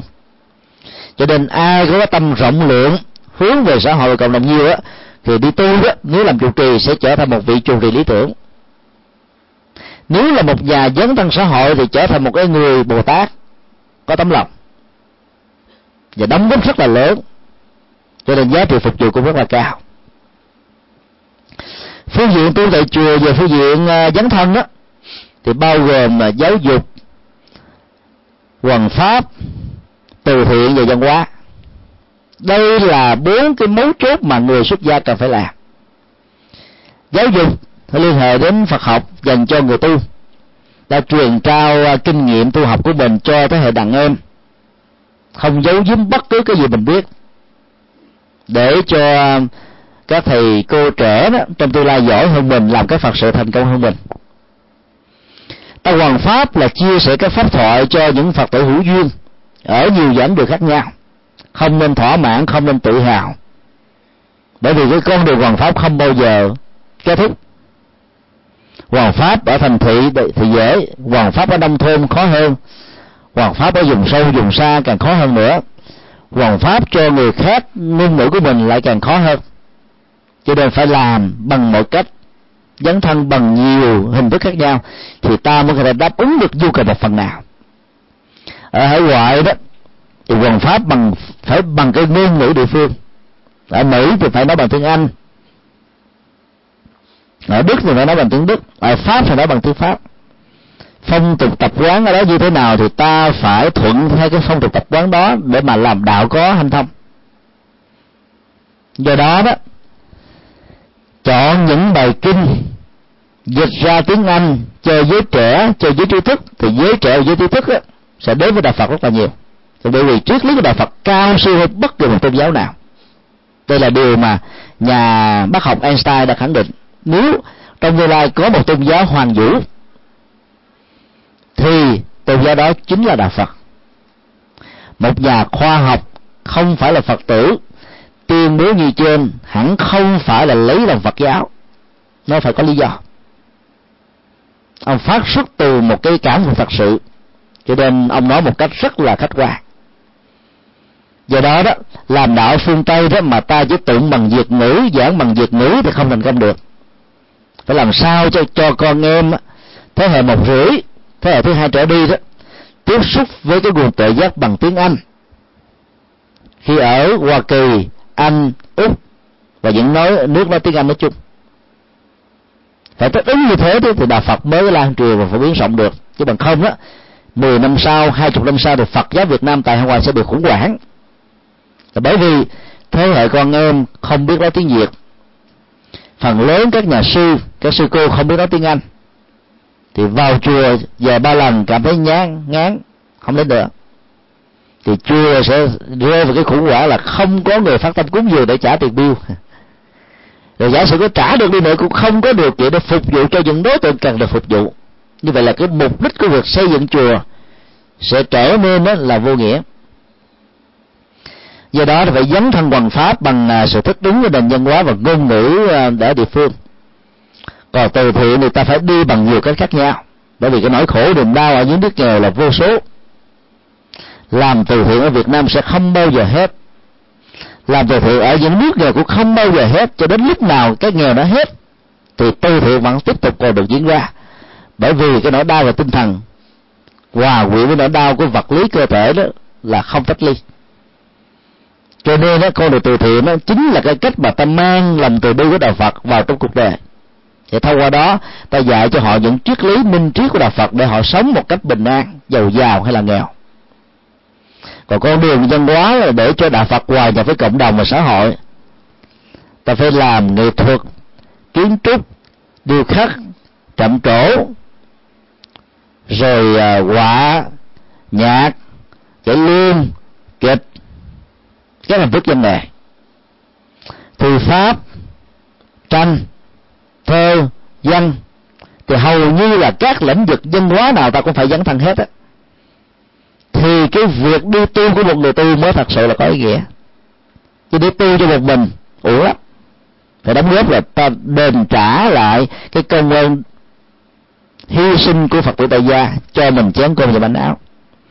Thì bốn phương diện này được xem là cái cách mà người tu đền trả ơn đức cho một quốc gia, đền trả ơn đức cho cha mẹ, đền trả ơn đức cho đồng na. Thì vì sở trường của người tu là cái con đường tâm linh và bốn minh vực, hoằng pháp, giáo dục, từ thiện và văn hóa. Còn mỗi người trong xã hội là có những sở trường khác, họ đóng góp cái sở trường của mình, nhất nghệ tinh, nhất thân vinh. Cho nên ta không nên yêu cầu nhà sư làm những công việc ngoài những cái việc mà chuyên môn của họ, bởi vì làm như thế là chặt đường rầy. Bỏ cái sở trường mà chạy theo một sở đoản là một sai lầm về phương pháp luật. Do đó đó, xã hội cần phải có nhiều cái chuyên môn khác nhau, mà nhất là xã hội phương Tây, đặc biệt là Hoa Kỳ. Hầu như là mỗi người chỉ làm một cái công đoạn thôi, để tạo cái tính chuyên môn và trách nhiệm cao nhất ở trong lĩnh vực mình gánh vác. Thì người tôi cũng như thế, sở trường của họ là tâm linh, đóng góp của họ là văn hóa, giáo dục, từ thiện, để cải tạo xã hội, là họ đóng góp cho quốc gia ở mức độ cao nhất của nó. Chưa chắc một người cầm cân để mực nói mà toàn dân nghe, như một nhà sư chân chính nói đó, người ta sẽ nghe rất là nhiều. Cho nên góp phần xây dựng một phát triển xã hội ở mức độ đạo đức. Do đó đó, đó là cái sở trường, và đây cũng chính là cái phương diện tu tại chùa. Thì nói tóm lại đó, ta không nên nghĩ rằng là tu thờ cha kính mẹ mới là chân tu, còn những cái tu khác á nó không phải là chân tu. Chân tu đó, nó nói về cái cái phương pháp tu đúng với những cái pháp môn bao gồm sự hiếu kính cha mẹ. Còn thờ cha kính mẹ chỉ là một cái phương diện yêu cầu không thể thiếu cho cái nền văn hóa đạo đức kiếp người thôi. Ngoài cái sự hiếu thảo ra, ta còn phải tu về xã hội, tức là trong các mối quan hệ giao tế, chứ vậy là mình như con người rút đầu và tứ chi vào trong cái mi, không còn biết với xã hội là ai, chỉ biết mình mình, mình gia đình mình là hết. Rồi nỗi khổ niềm đau của người khác đó mình biết để mình chia sẻ, mình lại lặng lẽ giấu. Vậy đó, phải có ba phương diện: tu tại gia, tu chợ và tu chùa. Ba cái đó phối hợp lại thì ta trở thành một cái con người hoàn chỉnh, và ít nhất là ta xử lý được cái nghịch cảnh một cách khôn ngoan để vượt qua nỗi khổ và niềm đau, và điều đó đồng nghĩa với an vui và hạnh phúc. À, xin kết thúc cái phần à, chia sẻ, và xin à, mời quý vị đặt những câu hỏi mang tính cách ứng dụng.